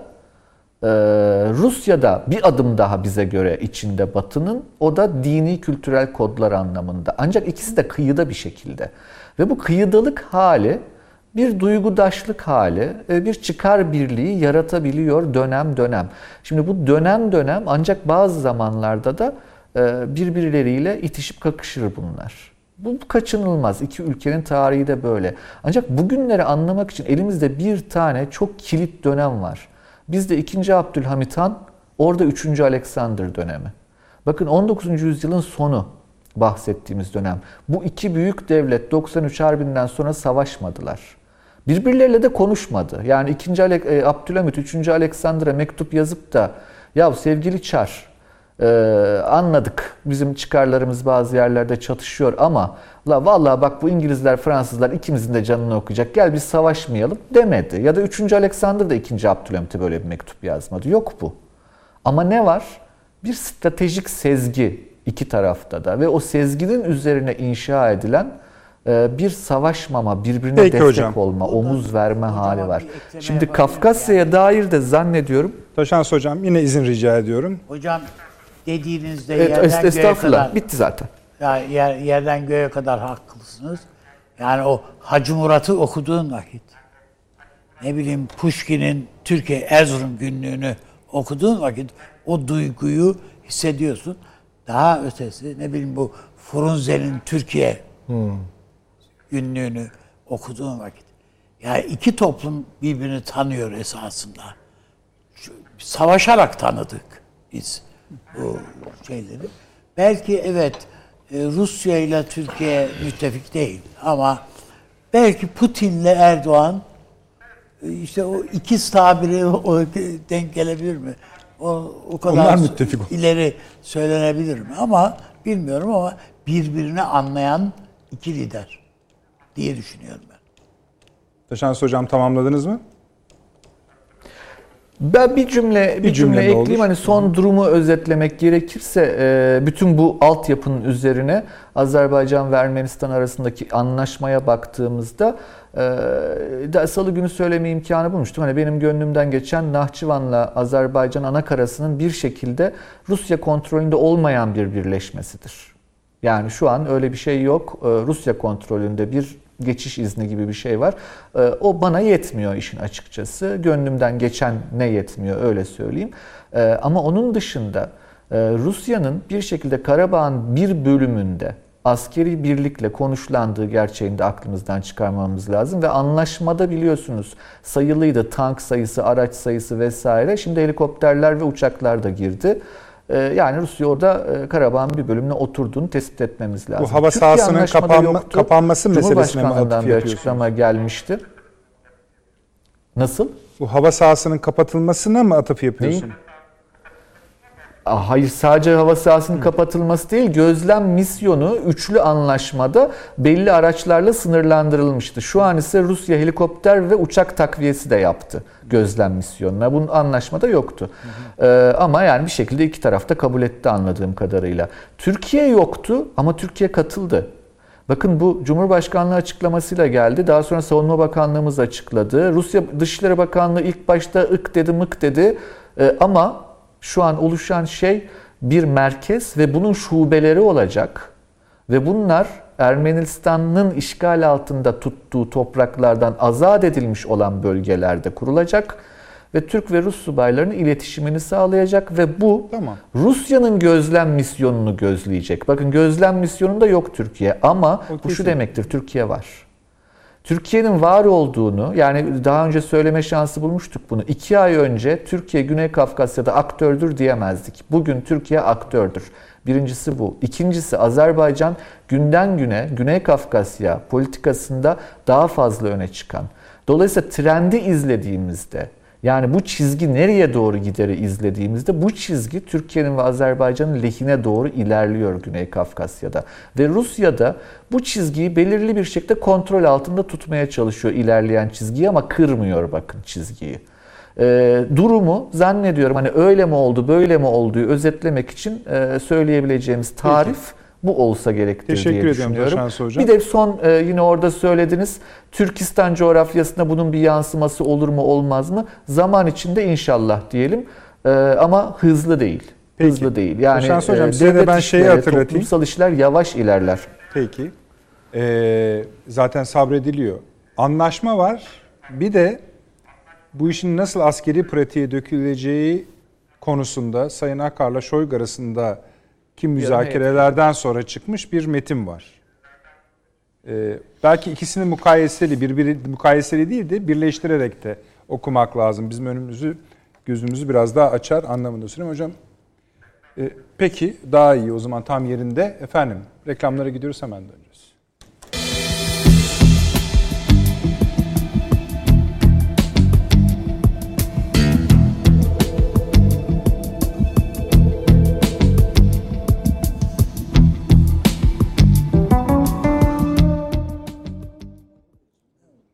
Devam ediyor akıllısı efendim. Süleyman Hocam, buraya kadarki bölüm için bir şeyler söyleyecek misiniz? Yok, çok doğru. Hı. Hepsine katılıyorum. Yani Hı. çok dikkatli dinledim ve tamamına katılıyorum.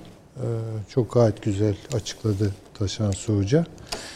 Yani ufak tefek eklemeler var ama yani bu sıfatlamalarla ilgili tabii biraz akademik bir mesele.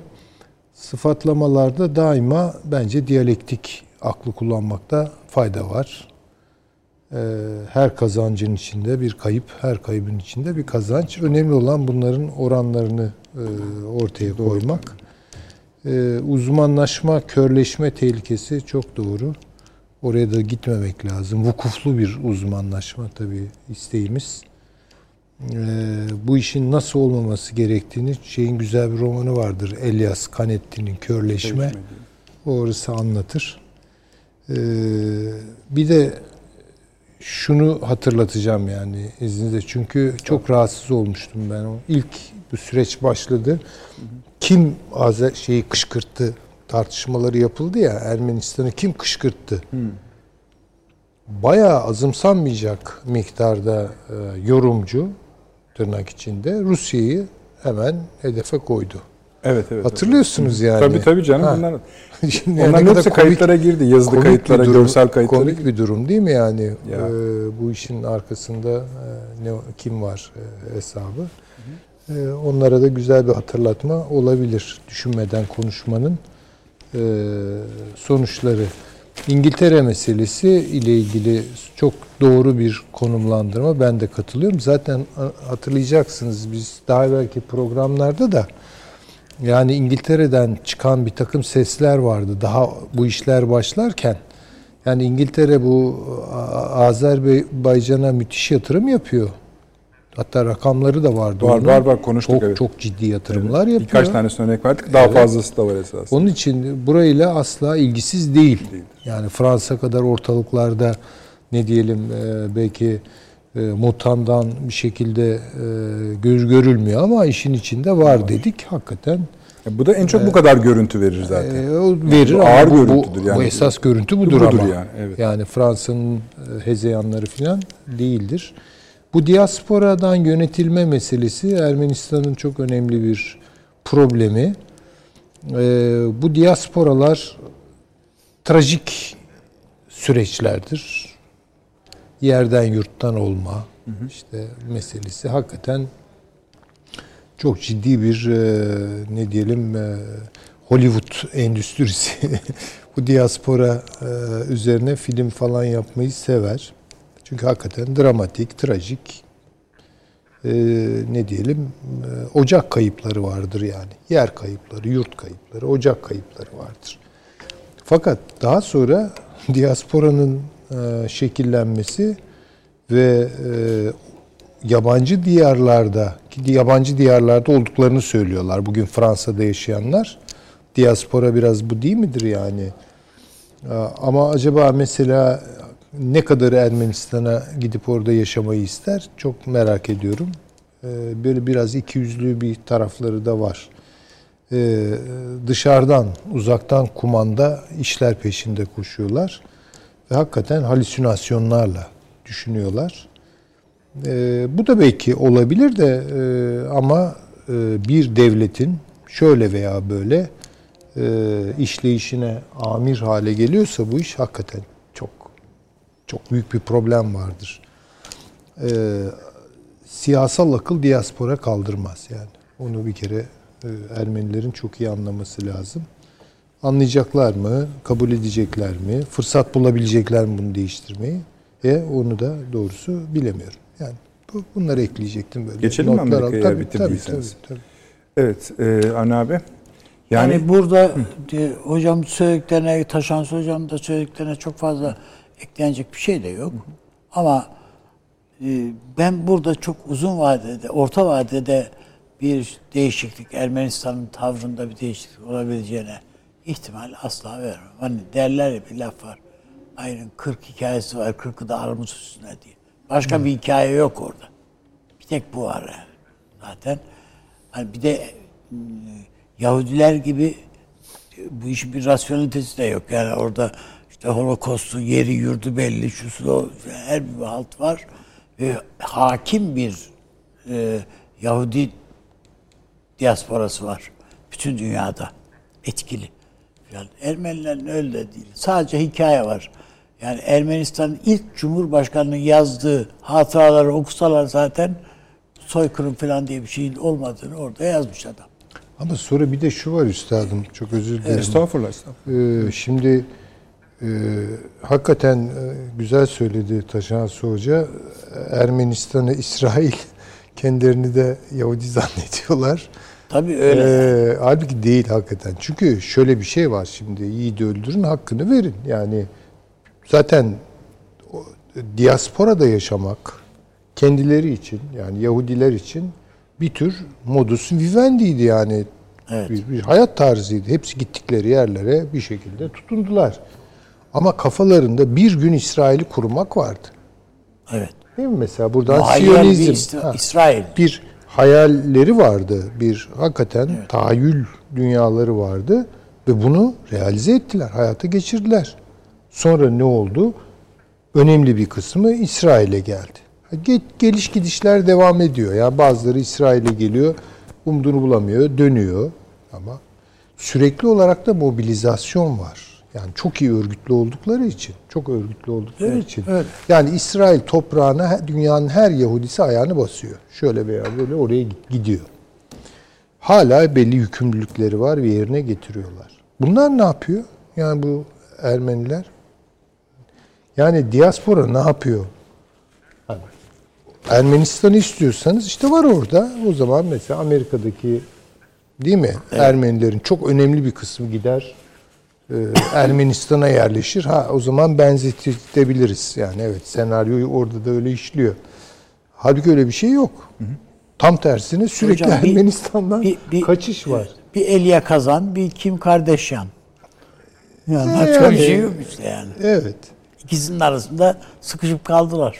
Ama tabii şöyle de bir şey var. Keşke Elia Kazan'da kalsalardı. Kalsalardı. Yani Elia yani. Kazan Kayseri'ye gelince gözyaşı dökmüş bir adamdır. Evet. Kim Kardashian Muşlu galiba ailesi. Öyle mi? Ma- Malatyalı mı? Tabii tabii öyle bir şeyler söylüyor evet, kendisi. Evet öyle bir şey var.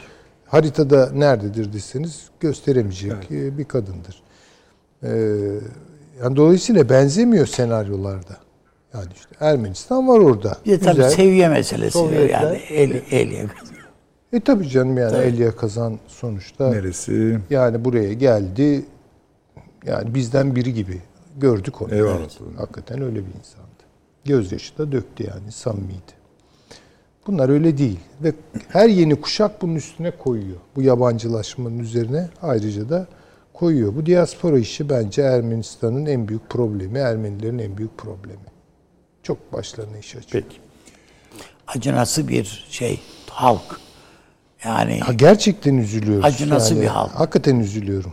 Halbuki büyük imkanlar elde edebilirler. Türkiye'de, Karadeniz'de her sene kimisi çay toplamaya, kimisi fındık toplamaya, kimisi ev hizmetlerinde çocuk bakımına. Cumhurbaşkanı yüz bin demişti değil evet, mi? Evet her sene. yüz bin yani. Ki biz görmezden geliyoruz. Tabii, tabii öyle. Tabii. Evet. Yani kimliksiz olarak geliyorlar. Evet, yani ekmeklerini kazanıyorlar. Evet. Tamam. Peki. Geçelim mi Amerika'ya önemli? Evet, evet. Şimdi seçim tamam mı? Yalnız iki haftada bu soruyu soruyorum. Evet. Ben. Yani e, bence tamam yani esasında. Fakat şöyle bir tablo var. Yani bir kere şimdi değilse bile dört yıl sonra. Hı. Trump artık yani burada ben kaybettim diye diye çıkmayacak hiç. Yani kazandım ama gasp ettiler. Olacak bunu. Yani ben, hadi sana hayırlı olsun filan gibi böyle bir şey olmayacak yani. Devir teslimi, şusu busu, hayır öyle bir şey yok. Adam orduyu kullanabiliriz dedi. Cumhuriyetçi Parti'ydi. Yani Cumhuriyetçi Parti'yi de zannediyorum ayarladı. Yani bir dört yıl sonrası için ayarladı. Rahat bırakmayacaklar. Ee, imkanları da var yani. Döker, Yo, saçar. Poli, yani sandık kendisine, mirası da ortada. Evet öyle. Kendisine ayak bağı olabilecek bir takım şeyleri ayıklayabilir. Tekim alt hazırlığını Pentagon'da, şurada, burada bir takım temizlikler yaparak. Evet diyeceksin ki bunların hepsini zaten Biden temizler yani geldiği vakit. Geldiği vakit temizler ama nihayetinde işaretlerini veriyor adam yani. Crosslar koyuyor bana göre. Bir de Peki, kamuoyuna da göstermiş oluyor. Yani tabii, tabii, adamlar tabii. bunlar vesaire. Tabii, yani neyse ayrı bir konu. Öyle Hı. diye düşünüyorum ben. E, öyle bir de ezici bir mağlubiyet değil bu. Yani ezici yani Tabii hani, yüzde on fark yani atmadı. Öyle muazzam bir fark falan da yok ortalıkta. Kaldı ki bu efendim şeyler, itirazlar ne sonuç verir falan onu da bilmiyoruz zaten. Falan. Ben size bir konu açayım bunun üzerinden. Süleyman Hocam zaten sızdırmıştı öyle söyleyeyim. Evet, Michael Carpenter bu danışmanı Biden'ın ve resmi görevde alacak. Resmen başladığında Biden bir takım açıklamalarda bulundu. İşte Türkiye ile yaşanan sorunların çözümü için A B ve A B D arasında koordinasyon gerektiği, efendim Dağlık Karabağ'da, Libya'da, Ege'de yaşanan gerilimde ve S dört yüz hava savunma sisteminin satın alımında olsun Türkiye bir müttefikin faaliyetlerini sergilemedi. Yani bunların hepsine karşıyız demek oluyor bu. A B, tekrar söyleyelim onu, sizin vurguladığınız yer önemli. A B D ile A B'nin ortak bir cephe oluşturarak, aynen bunu söylüyor. Hı. Sorunların çözümü için çalışması gerektiğini Türkiye'ye yönelik olarak. Bu baya baya biz evet. bunu paranteze alırız demek yani. Başka çıkış yolları bulunmalı. Eğer bulunursa, iyi örnekler olursa e, Türkiye ile aramız iyi olur. Eğer evet. bulunmazsa potansiyel negatif sonuçları olacaktır. Evet. Yani acaba evet. Trump farklı şeyler mi söylüyordu? Yani Avrupa Birliği hariç oradaki okuduklar. O kendisi arası bozuk olduğu için. Yani abi. Hariç aynı şeyleri söylüyorlardı yani. Esasında bu Kürt meselesi bilmem nesi hepsi dahil yani. Esasında Hı. çok fazla değil. Evet doğru yani biz bu meramımızı S dört yüzler konusunda o, buna onu da anlatamadık, buna da anlatamayacağız. Yani bunlar belli olan. Yani bilmediğimiz şeyler değil bunlar. Hepsi aynısıdır. Bu siyasetimiz ordunuz kadar güçlüdür kardeşim. Ordunuz ne kadar güçlüyse siyasetiniz de o kadar güçlü. Ben Türkiye'nin güçlü olduğu kanaatindeyim şu noktada.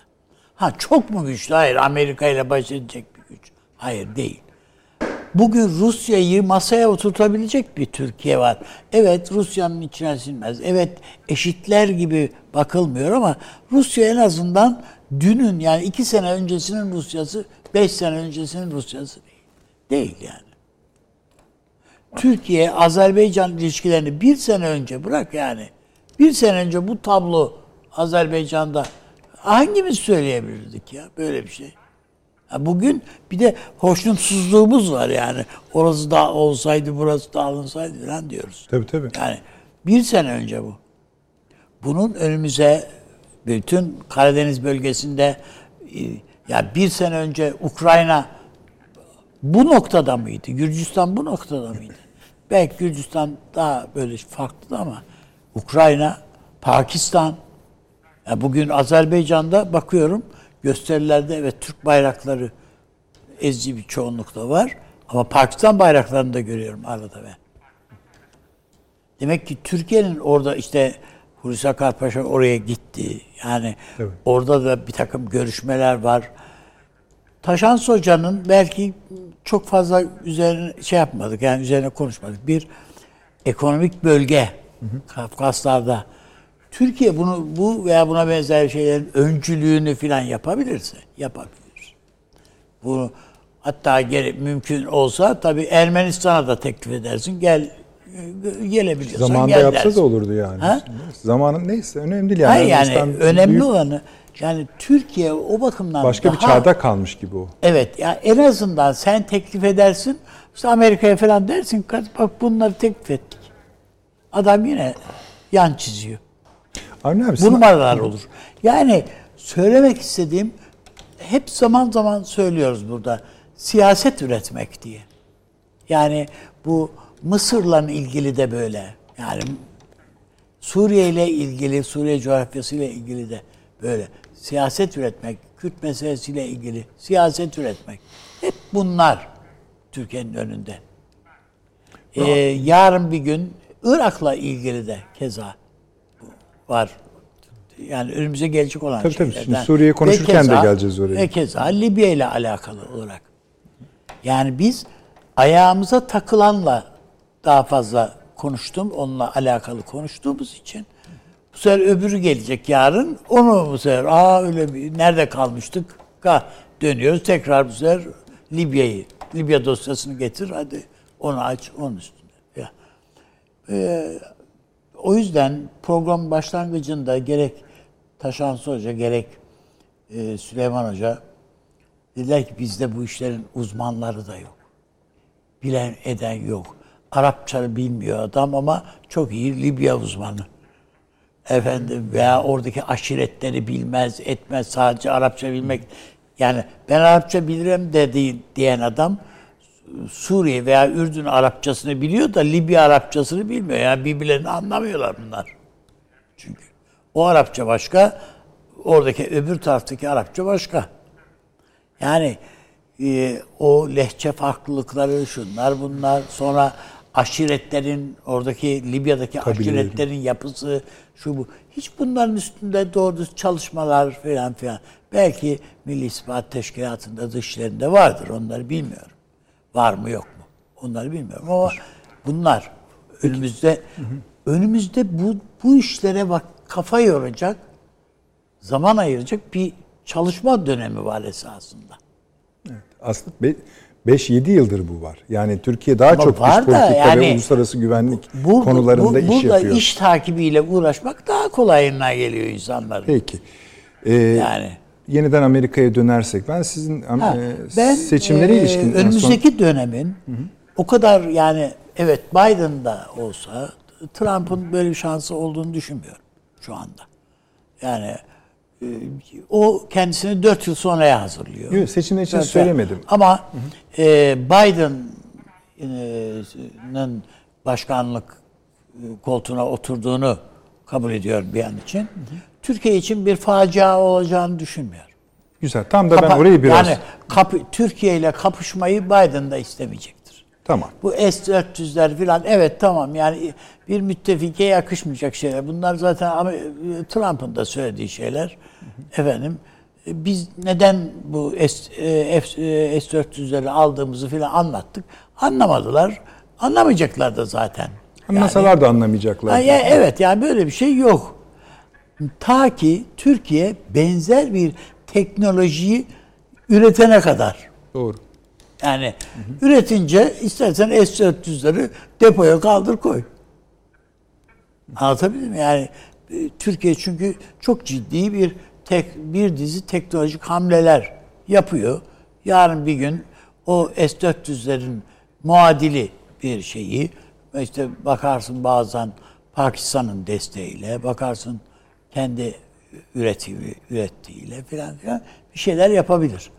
Onun için ben e, Amerika'nın da Türkiye'yi öyle ya boşver Türkiye'ye zaten ihtiyacımız yok yani işte dede aç mı dede aç mı idare ederiz. Hayır ben böyle bir şey olacağına ihtimali vermiyorum. Siz açıkçası. Biden yönetiminde Türk-Amerikan ilişkilerinin kötü olmayacağını kötü yani. olmayacağını düşünüyorum. Yani Obama döneminde ne kadar sıkıntı çektiysek e, az çekmedik abi. Az, e, sanki Trump döneminde az mı çektik? Öyle yani? mi? Yani hı. az az çekmedik. Adam biz Ee, seni barıştırayım mı diyor o şeyle. Trump'ın Türkiye'ye yazdığı mektubu falan bir şöyle bir yani üslubu bir hatırladığın anda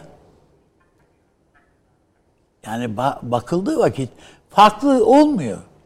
Yani dengelenir. Mesela, yani şimdi ben şunu anlıyorum. Mesela ha. söylemlerine bakarsak mesela ekonomi hakkında söylediği Trump'ın değil mi? Evet. Tamam. Yani yenilir yutulur ya, şeyler ya, değil. Yani tabii, tabii en azından ya muhakkak. Senin ekonomini yıkarım diyen bir adam ya. Aynen öyle. Ya bakıyorsun. Tamam. Ama mesela Obama döneminde hayata geçmiş şeyler var. Ya hayata geçmiş tamam. İşte bu e, P D meselesi öyle. on beş Temmuz Tamam. on beş Temmuz Elbette yani. Ya bir e, fark var gibi geldi bana da. Ya elbette nüanslar var yani. Elbette ben hayır haktır, şeydir demiyorum. Ama çok da böyle ağam çağım bir farklılığı efendim Türkiye'yi ya tüh yani bittik Peki. bittik biz. Ben Yok canım, yani e, evelallah hiç yani. Obama kazandığı vakit nasıl zil çakıp oynayan oynandığını Türkiye'de hepimiz hatırlıyoruz yani. E o başımıza neler geldi.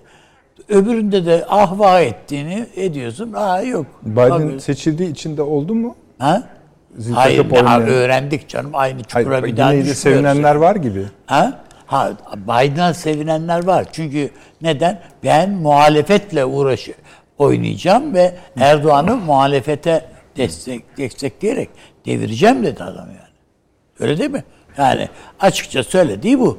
Ha bu iktidara geldiğinde böyle mi yapar? Onu bilmem. Bilmem demeyeyim de yani Göreceğiz. bilirim de yani görürüz. Deneyebilir bunu. Tabii Denemez tabii. demiyorum. Hı hı. Mutlaka deneyecektir.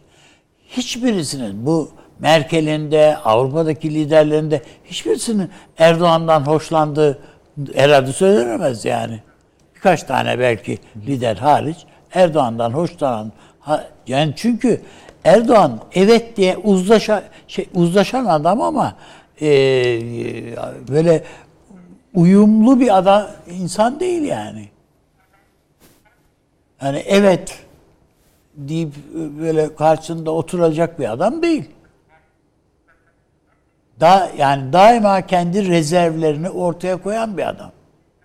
Türkiye'nin şey olarak bakalım yani parasal bakımdan çıkarladı. Suudi Arabistan'la kapışma baktan yanlandı.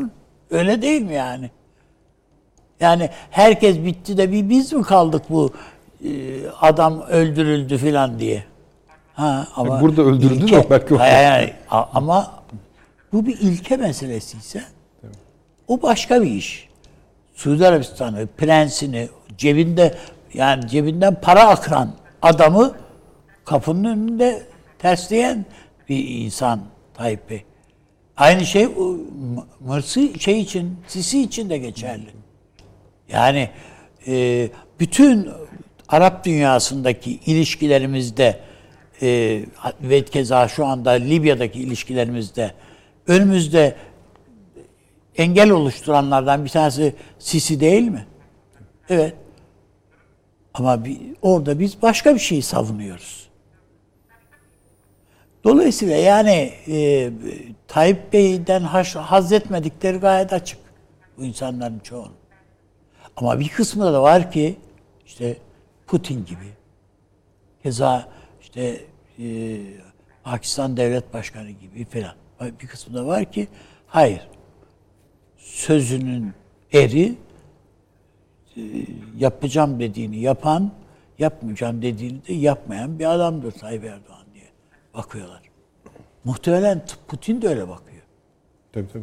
Ya onun için dedim Peki. yani ikiz sayılabilir bu manada diye. Bu manada.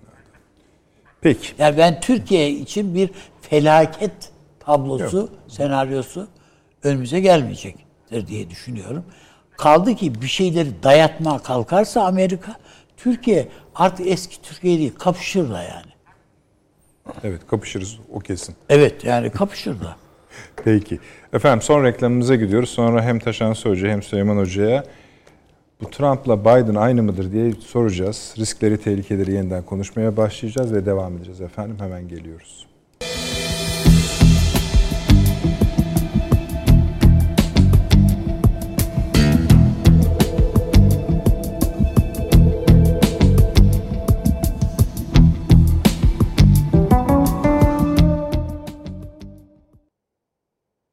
Şimdi Süleyman Seyfi Öğün hocamıza Amerika meselesini danışacağız ama Avni Bey'in söylediklerine ben fevkalade sinirlendiğini düşünüyorum. Çünkü kırmızı kalemle yazmaya başladı. Kalemi var. Hoşuna gidenleri siyahla yazıyor. Evet. Kırmızı. Buyurunuz. Estağfurullah. Teşekkür ederim. Şimdi bir kere şöyle bir şey var. Bu Biden'ın gelme ihtimali ki çok kuvvetli herhalde. Henüz tam kesin konuşamıyoruz.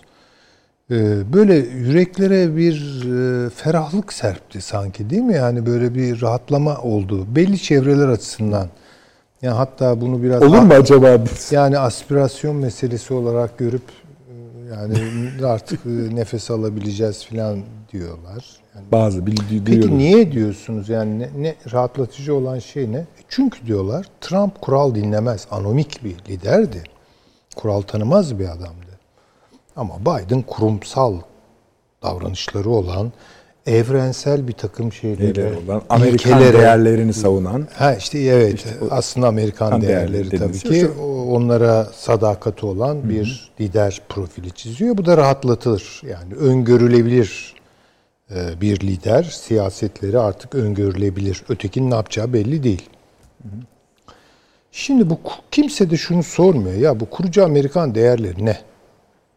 Yani gerçekten de öyle. Bence de Biden hani amiyane tabirle fabrika ayarlarına geri dönüyor. Yalnız o fabrika ayarları çok ayarlı şeyler değil. Bence o fabrika bile var mı artık belli ha, değil. Yani o ayarlar bence çok sorunlu şeyler de yani artık üzerine gidilmiyor. Çünkü o hakikaten biraz e, emek gerekiyor, bakmak etmek gerekiyor. E, kulaklar çınlasın e, Alev Alatlı'yla e, bir sohbet programında o ısrarı üzerinde durdu. Şimdi o iktibasen söyleyeceğim. Çünkü katılıyorum. Amerika bir cumhuriyet olarak kuruldu ve çok kuvvetli bir cumhuriyetçi damar orada var. Tabii sebepleri Britanya İmparatorluğu ile hesaplaşması, bir feodal arka planının olmaması, işte aristokratik bir sınıf, aristokrat kökenliler var ama sınıf olarak tutunumları Avrupa'daki gibi değil. Neyse. Fakat orada bir seçkincilik motivasyonu var, saiki var. Siyasal eylemin karakterinde. Kurucu babalar da aslında buna titizlenen adamlar. Yani Amerika'yı inşa ediyoruz. Büyük nüfuslara ihtiyacımız var. Dolayısıyla bir göç politikası uygulanacak. İşte geliyorlar, gidiyorlar. Elimizde tabii de siyah nüfus var. Yarın bu adamlar da bir şekilde e, haklarını kazanacaklar falan. Yani dolayısıyla bu işleri böyle işte Alexis de Tocqueville'in söylediği meseleler, işte Benjamin Constant'ların yazdığı, yani liberal düşünürlerin işte James Mill'ler, John Stuart Mill'ler falan bir kitle korkusu var. Yani kitle korkusuyla başlamaz demokrasi. Amerika'da daima bir kitle korkusu var. Evet. Ve kurucu değerler bu korkuya dayanıyor. Biraz onu da, biraz daha açabilir misiniz? Yani ne şöyle, demek yani kitle korkusu? Ya kitle korkusu, bunların ne yapacağı belli olmaz. Yani işte Amerika'yı kuran biz on üç eyalet, onun seçkinleri, ileri gelenleri falan. Yani bir anayasa falan yapacağız. Tamam, eşitlik diye bir şeyden bahsediyoruz. İşte olsun ama kimlerin eşitliği olsun, kimle kim arasında olsun, bütün bunlar biraz sorunlu.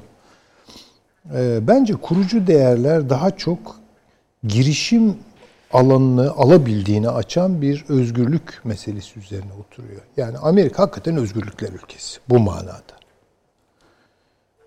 Ama o derecede eşitlik değeri üzerine oturuyor mu Amerika? Tereddütlerim var. Tereddütlerim var. Dolayısıyla Trump'ın çok avam bir adam olduğu ve avamın bir anlamda e, kuralsızlığını siyasete taşıdığı söyleniyor. Ki doğru. Yani kuralsız adamlardır. Yani çünkü Amerika'nın bir de anomik bir dünyası vardır. Kurucu değerlere geri dönmek şu. Yani aslında Amerikan kurumlarının ruhunu veren o seçkinci değerlere, seçkinci cumhuriyetçi değerlere geri dönüş. Yani Alev Alatlı e, büyüğümüz öyle söyler. Ya Amerika bir demokrasi olarak kurulmadı. Demokrasi yok demiyorum ben. Hı hı. Demokrasisi var ama çok vesayetçi bir demokrasi. Çok titiz. Yani istemiyor tam halk iradesinin yansımasını ve bunun risklerinden çok korkuyor. Ee, ve bu biraz da Amerikan Cumhuriyetçiliğini şekillendiren bir şey. Bu korku, bu fobi. Şimdi döndü. Kimlerin sözcülüğünü yapıyor Biden? Amerikan halkının mı? Yani Sanders olsaydı tamam diyecektik yani. Öyle bir şey yok. Orta sınıfın korkuları, endişeleri, hassasiyetleri, çevre, şu, bu bir takım şeyler. Bunlar önemsiz de demiyorum bu hassasiyetler ama yani bir takım hassasiyetlerin kaybı üzerine oturuyor bu hassasiyetler. Mesela çevre duyarlılığı kadar insan duyarlılığı var mı? Cinsiyet duyarlılığı kadar temel bir şey olarak insan duyarlılığı var mı? Yani biraz tuhaf bu orta sınıf duygu dünyası, hissiyat dünyası, oradan türeyen bir takım böyle ne diyelim hassasiyetler.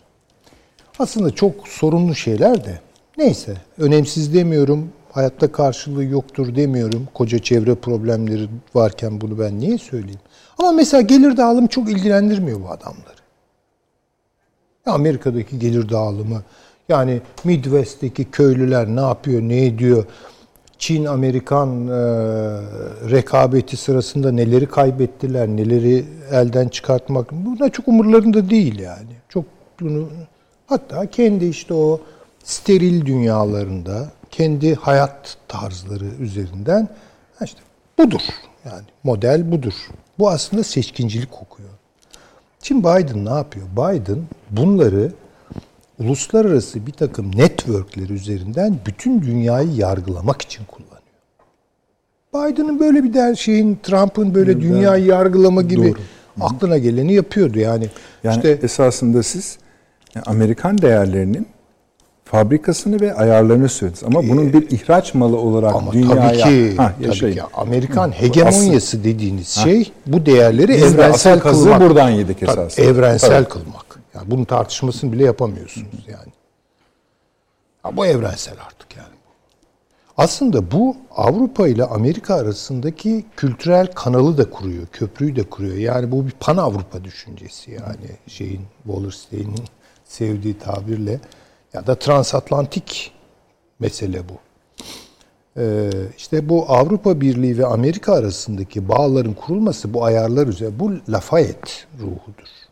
Bu Benjamin Franklin. Bu adamlar Amerikan devrimi ile Fransız devrimi arasında çok az bir tarihsel fark vardır. Ve bu işi kotaran adamlar iki kıta arasında mekik dokurlar. Yani Benjamin Franklin'i bir Fransa'da görürsünüz, bir Amerika'da görürsünüz. Böyledir. Yani bu böyle bir bir nevi işte iki dünyayı, Atlantik ruhu denilen evet, bir hikaye şey. Bu. Yani bunu söyleyebiliriz. Ee, sadece Anglo-Sakson dünyayı değil, aynı zamanda kıta Avrupa'sını da işin içine katıyor. Şu ya da bu şekilde. Peki hocam. Buradan bir sinerji çıkartıyor. Şimdi demek istediğim, peki bu bütün dünyanın üzerine abanacak, bakın söyleyeyim. Yani çünkü Trump gidiyordu, Kuzey Kore liderinin koluna giriyordu falan. Bu avam davranıştır hakikaten. Bunu asla Biden'dan böyle bir şey beklemeyeceğiz. Veya ne bileyim işte ben diyordu Putin'le kafa dengiyim falan, iyi anlaşıyoruz falan. Ya işte veya işte günah şeyi hanesine yazılmış olan liderler, bu Der Spiegel'in kapağı işte yani Jinping, Erdoğan, Putin falan. Bunlara hep mesafe konacak şimdi. Ve bunların üzerine gidilecek. Tabii ki ne üzerinden gidilecek? Hegemonik bir takım nokta, kültürel noktalar üzerinden gidilecek. Demokratik değilsin. Hong Kong'da şunu yapıyorsun. Uygurlara bunu yapıyorsun. Her şeyi görüyorlar ya bunlar yani. Nedense bazı şeyleri de görmüyorlardı. Türkiye işte sen diktatörsün. Putin sen diktatörsün falan. Böyle gidecekler. Tamam, işte o ilk halinden bir farkı yok mu şimdi? Var. Ha. Bence var. Tamam. Yani şöyle söyleyelim. Bu boks eldiveni metaforu vardır. Bilir misiniz? Yani Hı. çıplak bir yumruğun tabii ki e, kanatıcı bir etkisi, travmatik bir etkisi vardır. Şimdi zannederiz ki biz boks eldiveni kullanmak suretiyle Müşen. bu bir... Hayır, boks eldiveni onu katlar. Katlar. Alanını da genişletir. Evet, evet. Yani bir de boks eldiveninin içine ne gizlendi? Çıp, yumruk Hı. çıplak bir şeydir. Ama boks eldiveninin içine başka şeyler koyabilirsiniz yani. O zaman da Yani biraz hakemleri falan uyutursanız hafif siklet bir adam ağır sikleti de deviriverir yani o metallerin yardımıyla. Ben onun için bu dönemin çok daha Türkiye açısından yıpratıcı olacağını düşünüyorum. Daha terletici olacağını düşünüyorum. Rusya açısından da öyle. Ee, Peki zırhların mesela Rusya ve Türkiye'nin ya da neyse Türkiye'yi konuşalım biz yani Rusya'dan. Türkiye'nin zırhlarında bir değişiklik yok mu? Yani tabii şimdi burada e, Türkiye zırhını kuşandı. Zırhlarını kuşandı. E, fakat tabii e, nazik noktaları, kırılgan noktaları var. Bir kere bu ekonomi meselesi. Yani e, şimdi diyor ki mesela biz diyor tarifeler uygulamayacağız. Yani Türkiye'ye ambargo, yaptırım böyle şeyler düşünmüyoruz diyor. Halbuki Trump mesela açık açık diyordu ki ben mahvederim, mahvederim sizin ekonominizi. Hiç kimse kimsenin ekonomisini o anlamda mahvedemez zaten. Yani bunlar öyle yapmayacaklar. Eseler de İran ederler. Ha, yani, dayandı işte. Tabii.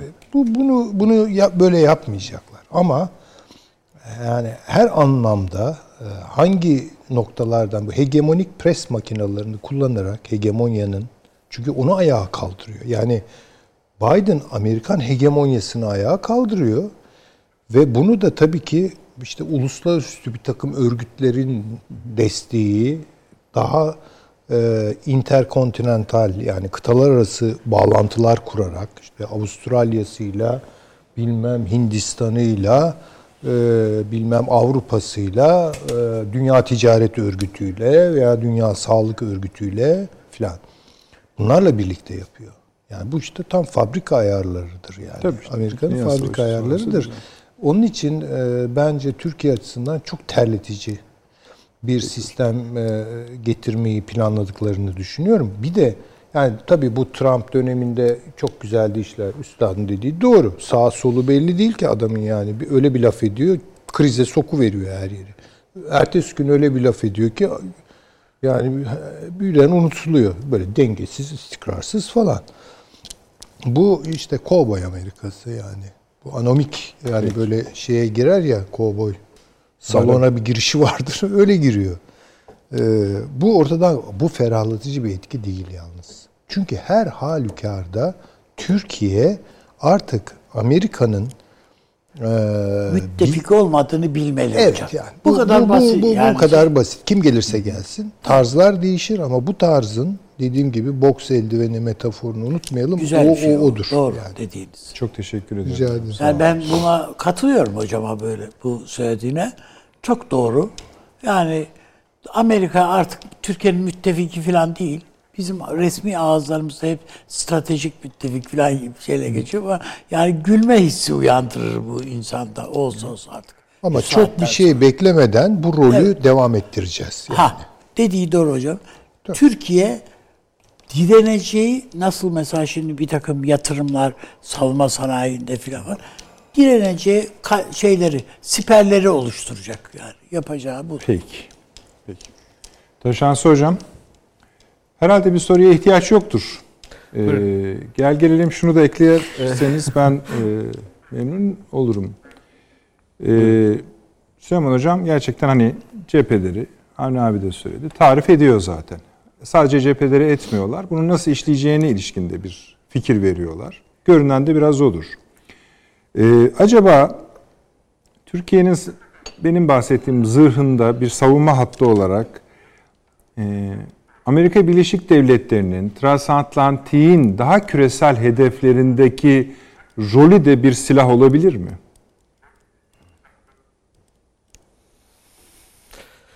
Valla çok güzel soru Nedret Bey. Bu işin sanat kısmı.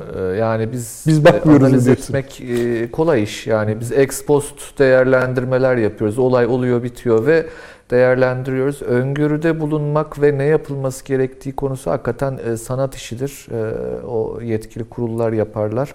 Ha, ama fikir diyorsanız bu anlamda, e, şimdi Süleyman Hoca çok e, güzel, ilham veren bir şekilde hatta benim de üzerine konuşmak isteyeceğim şekilde Amerika'yı anlattı ama vaktimiz olmadığını biliyorum son dakikalar olduğunu. O yüzden hani belki daha sonra e, biraz daha konuşup bir dakikalardan biraz daha puan elimizde. Peki. Yani şöyle söyleyeyim, Cumhuriyet demokrasi ayrımı ve elit kitle ayrımını çok çok önemsiyorum ben. Yani ayrım derken kategorilerini, bu kategoriler çerçevesinde Amerika'yı analiz ettiğiniz zaman çok da güzel söyledi Süleyman Hoca. Yani bir elitin aslında, yani Amerika'nın kurucu değerlerini taşıyan elitin yeniden iktidara gelişi olarak özetlenebilir Biden. O anlamda da kurucu değerlerine uygundur. E bu kurucu değerler e, çok hayırlı değerler midir? E bir kısmı hayırlıdır insanlık adına, ama e, dünyada işte Amerika'nın yaptığı, ettiği son e, yüzyıldaki olaylara bakacak olursanız bir kısmı da bir sürü muzdarip olan e, ülkede vardır. Şimdi e, bunu Azerbaycan olayına bağlayacak olursak, aslında bağlamamız da gerekir. E, bu Biden'ın gelişine dair öngörüler belli ki hem Türkiye'de hem Rusya'da vardı. Buna dair e, Kafkasya'daki gelişmelerin aslında bundan bağımsız değerlendirilmemesi gerektiği kanaatindeyim ben. Daha önce söyleme fırsatı buldum. Şimdi Rusya'nın çok ciddi bir e, konfrontasyonu var Avrupa'yla. Doğu Avrupa sınırlarında Karadeniz'e iniyor. Türkiye'yi bir şekilde bu hattın dışında tutmaya çalışıyoruz. Ya bakın, bu çok akıllıca bir şey. Biraz önce de söyledim ilk konuşmamda, hani ortak kaygıları, ortak güvenlik riskleri, ortak tarihleri olan iki ülke Türkiye ve Rusya. Ve fakat bazı yerlerde de birbirleriyle çatışırlar. Çünkü ortak bir coğrafyayı paylaşıyorlar. Şimdi bu ortaklıkta Rusya Türkiye'yi o Batı bloğunun kendisini kuşatan çizgisinin dışında tutmak için Kafkasya'da aslında belli bir şekilde alan açtı Türkiye'ye. Şimdi bu şu anlamda Biden'ın gelişi Azerbaycan'ın işine yaradı, söyleyelim. Biden'ın gelişi Türkiye'nin işine yaradı bu bölgede.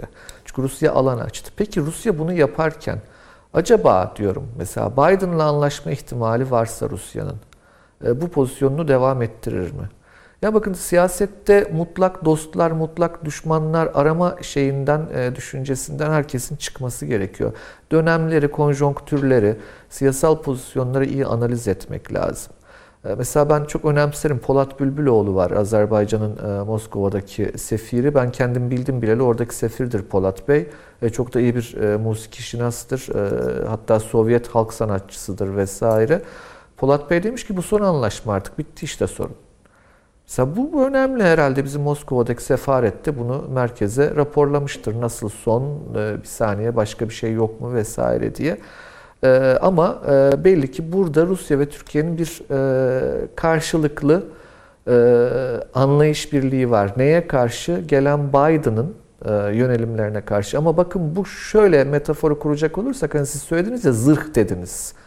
Önemsiyorum ben o metaforu. Hani zırhlı bir şövalye düşünün. Üstüne giymiş her şeyi, karşıda da bir tane daha var. Sizden daha da irice olduğu belli. Ee, üstünüze geliyor. Yani e, mızrakla dürtersiniz herhalde canım yani. Hakkınızdır. Ama fazla da dürtmezsiniz herhalde üstünüze saldırtacak kadar. Ama şunu unutmayın, yanınızda sizin boyutlarınızda e, bir şövalyeyi de yanınıza eklemek istersiniz. Rusya da bunu yapıyor, Türkiye de bunu yapıyor şu an. Ama ama aması şu, Türkiye'nin de Rusya'nın da son iki yüz yıllık aslında e, uluslararası politikalarına baktığınızda, dış politikalarını incelediğinizde bu gelgitlerle geçtiğini görürsünüz. Yani Batı agresyonu denen kavramı hiç küçümsemeyin lütfen. Yani Batı sadece değerleriyle vesaire evrensel umut vaat eden bir şey değil, agresyon tarafı da vardır. Şimdi bu agresyon e, sizin bir müddet belki e, ricat etmenize, ama bir müddet sonra uyum sağlamanıza, bir müddet sonra kazanımlar sağlamanıza da yollar açar. E, o çerçevede hem Rusya hem Türkiye açısından bakıldığında mevzuya farklı yerlerde alan tutarak mızrakla dürtüyorsunuz. Mesela Libya gibi, mesela Doğu Akdeniz gibi. Yani pazarlık yapabileceğiniz uç adımlar atıyorsunuz. Mesela bugün bir haber gördüm, ne kadar doğrudur teyit de edemedim işin açıkçası, ama Rusya Sudan'la askeri işbirliği anlaşması yapmış. Sudan nire, Rusya nire diyebilirsiniz. Kızıldeniz. E, Rusya Mısır'da var. E, Rusya Somaliland'de askeri üs kurdu biliyorsunuz, yine Kızıldeniz kıyısında. E, Rusya Libya'da var. Bakın, ileri adımlar atıyor. Ama bu ileri adımlar nereye kadardır? Hangisi gerçektir, orada kalmak içindir? Hangisi kendi güvenliğini korumak içindir? Bu bir soru. Birinci soru bu. Yani mızrakla dürtme işi. İkincisi, zırhınızı güçlendirirsiniz dediğiniz gibi. Yani kendi kapasitenizle bazı savunma e, alanında, savunma derken de sadece somut en dar anlamıyla askeri savunmadan bahsetmiyorum. Bu iktisadidir. İşte ilk başta konuştuğumuz uzman yetiştirmektir. Bürokrasinin aktif çalışmasını, verimli çalışmasını sağlamaktır hepsi. Ama bir yanıyla da ya kardeşim beni dürtüp durma demek gibi bir şeyiniz vardır.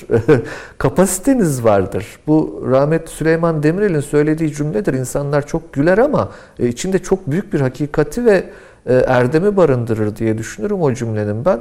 Meseleleri mesele etmezseniz ortada mesele kalmaz cümlesidir. Bakın bu şu demektir. Meseleleri mesele edin. Gereğini yani o savunmanızı koyun kendi adınıza ama e, suratınız asık bir şekilde de karşıdakine devamlı bu meseleler de var diye diretmeyin. Meseleler yerine Avni Bey'in çok e, biraz önce uzun uzun anlatmaya çalıştığı hepimize bence herkesin de çok dikkatle dinlemesi gereken cümlelerdi onlar. Çözüm üretebilmek, siyaset üretebilmek. Bakın o işte karşı tarafın dengesini bozan. Dolayısıyla size vuracağı kılıcını elinden almak bir şekliyle, aklını karıştırmak. Bunlar çok çok önemli hamlelerdir. Ben Türkiye'nin bu anlamda Rusya'ya göre kapasitesinin çok daha yüksek olduğunu düşünüyorum her zaman. Yani bir defa demokratik gelişmişliği Türkiye'nin Rusya ile karşılaştırılamaz. Yani canımız, ciğerimiz, komşularımız, çok sevdiğim dostlarım var benim orada. E onlar daha demokratik bir ülkede yaşasın isterim ya. Neden olmasın? Ama Türkiye'ye baktığımızda çok çok gelişmiştir. Bu bakın bir avantajdır. Hukuk çok önemli. Şimdi kimse kusura bakmasın ama modern dönem öncesinde adalet bizim en büyük erdemimizdi. Daire-i adliye deriz biz Osmanlı siyaset bilimindeki temel ilkeye, değil mi? Adalet bu ülkede bir geçmişi vardır. Geliştirilebilir. Başka bir şey batılı kurumlarla iş yapma kültürü. Bizim öyle ya da böyle Rusya'dan çok daha fazla yetişmiş bürokratımız vardır bu anlamda, aydınımız vardır. E bütün bunlar Türkiye'nin aslında bir yandan zırhını sağlam tutarken, bir yandan mızrağıyla ileri bir yerlere çizgiler çekerken, Kafkasya'da olduğu gibi ya da Sayın Savunma Bakanı'nın Pakistan'ı ya da Özbekistan'ı ziyaret edip askeri anlaşmalar yapması gibi ya da Libya'daki şu anki Türk askeri varlığı gibi ya da Doğu Akdeniz'de ilan edilen Navtex'ler gibi.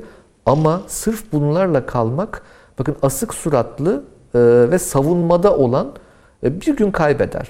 Sovyetler Birliği ne zaman Soğuk Savaşı kaybetti diye sorulduğunda ben her zaman onu söylerim. Berlin Duvarı'nı inşa ettiği gün kaybetti. Duvarlar inşa etmek değil, kendinizi duvarsız da savunmak ama duvarın ötesine de bir şeyler söyleyebilmek. Doğru dürüst cümleler ve jestlerle, jestlerle ve mimiklerle, o biraz önce söylediğim şekliyle yani asık surat kendinizi savunurken iyi olabilir ama E valla tehdit çekersiniz. Kaygılı görünmenin alemi yoktur. Ben Taşansı birazcık hocam. E, artık e, Süleyman Hoca'dan e, ödünç alacağım bir e, kavramı piknik tip gibi girmişti Amerikalılar dedi. İkinci Dünya Harbi'nden sonra e, tüm dünyaya. Yani güleç, hiçbir sorumluluğunuz yok. Hadi hep beraber eğlenelim diyen bir Amerika'ydı. Dünyayı peşine taktı bakın o piknik tip. Yani o e, güleçlik ve Türkiye'nin çözüm üretme kapasiteleri üzerinde ve bunu da doğru üslupla, ben her zaman e, mecellede en e, önem verdiğim maddedir bu, usul esasa mukaddemdir. Yani dünyanın en demokratik, en çözüm getiren, en barış getiren, en zenginlik getiren cümlesini asık bir suratla söylerseniz hiçbir işe yaramaz. Taşansı hocam. Ee, para kazandırmak insanlara güzeldir. Barış vaat etmek güzeldir. Türkiye'nin bu kapasitesi vardır. Ee, bunlarla devam etmek gerek diye düşünüyorum. Nedret Bey bir şey söylediniz. Tamam, sizin bitirdiğiniz yer kafidir. Onu söylemeye çalışıyordum. O dakikaları tükettik yani. Kusura bakmayın ben Yok. duyamadım sizi. Tamam, önemli değil. Ee, çok teşekkür ediyorum elbette. Ee,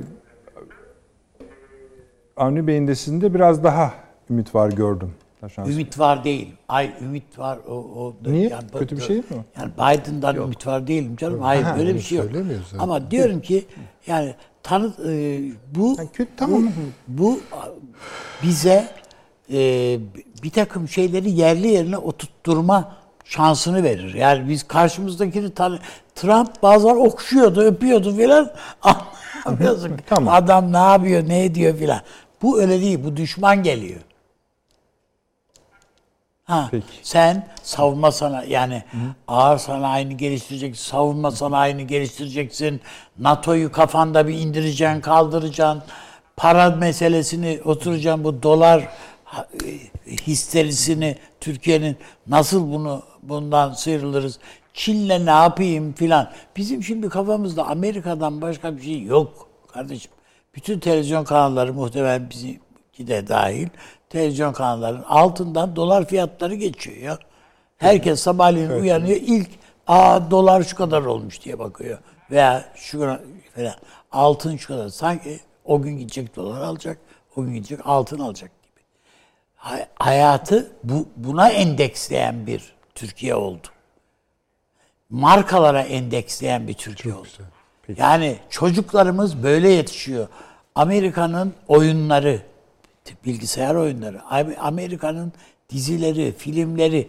Ya ne oldu işte, Hollywood olmayınca da hayat devam ediyor işte, baksana. Bir Doğru. pandemi sildi süpürdü koskoca Amerikan imparatorluğunu. Yani imparatorluğu derken onun belli alanları. Alan yani. Kendi ülkesinde adam her gün yüz bin vaka var, her gün kaç kişi ölüyor ya. Aynen öyle. Buna Peki. mani olamayan bir Amerika var. Peki. Ha bunda Biden bunda ne kadar başarılı olur, ne kadar kendi paçasını kurtarsın. Onları da konuşalım. Şu saatten Peki. sonra. Yani mesela Taşansı Hoca da şey demişti. Mesela Biden'ın arası Rusya ile iyi olursa nasıl olacak diye. Şimdi bunun ihtimali nedir bilmiyorum. Ama onların hepsini zaten önümüzdeki günlerde bol bol konuşacağız. Görürüz, konuşacağız. konuşacağız. Tabii. Tabii. Yani bunlar önemli konular. Çünkü mesela Biden'la Rusya'nın arası iyi olursa hakikaten bambaşka bizim coğrafyamız olabilir. Bizim açımızdan da farklı yani sonuçlar üretilir. Yani Biden'ın Rusya ile arasının iyi olması için Avrupa ile arasının bozuk olması lazım. Tamam. Hayır, ben zaten hani o ihtimali çok büyük oran verdiğinizi zannetmiyorum Taşansı Hocam, ama tabii. neyse bunları zaten ama çok... Ama olmayacak bir şey de değildir yani konjonktürel. Ha, tabii dünya böyle yani o konuyu öyle. Da yani e, unutmuş değiliz ama hani gündemin sıcaklığı içinde yani salı gününden biraz kalan Rusya, Çin, Amerika üçgeninin ortasındaki Türkiye ne demektir? Biraz daha sonra konuşacağız. Önemli yani bir, bir şeyi bak şu var. Abi, Amerikan başlıyoruz. Siyasetinde Kennedy ailesi yirmi sekiz kişiyle siyaset yapmış. yirmi sekiz kişiyle. Kimse de işte o Bobby Kennedy'ye şuna buna filan onun etrafına filan kimseye damat demiyor. İşte Tayyip Bey bir kendi damadı. Bir damattır gidiyor. Gitti. Böyledir yani ama dünyada. Peki. İşte Amerikan değeri işte bu. Buyur. Peki efendim. Önem çok teşekkür ediyorum Süleyman evet, Hocam. Sağ olunuz. Taşansı Hocam çok çok teşekkür ediyorum. Eksik olmayınız, Ankara'ya hep söylüyoruz. Selamınızı iletiniz lütfen. En çok teşekkürümüz de elbette sizlere efendim. Ee, gece sıfır ikide tekrarımız var. Yarın YouTube'da kaçıranlar izleyebilirler. Sosyal medya. Tekrar teşekkür ediyoruz. İyi geceler diliyoruz.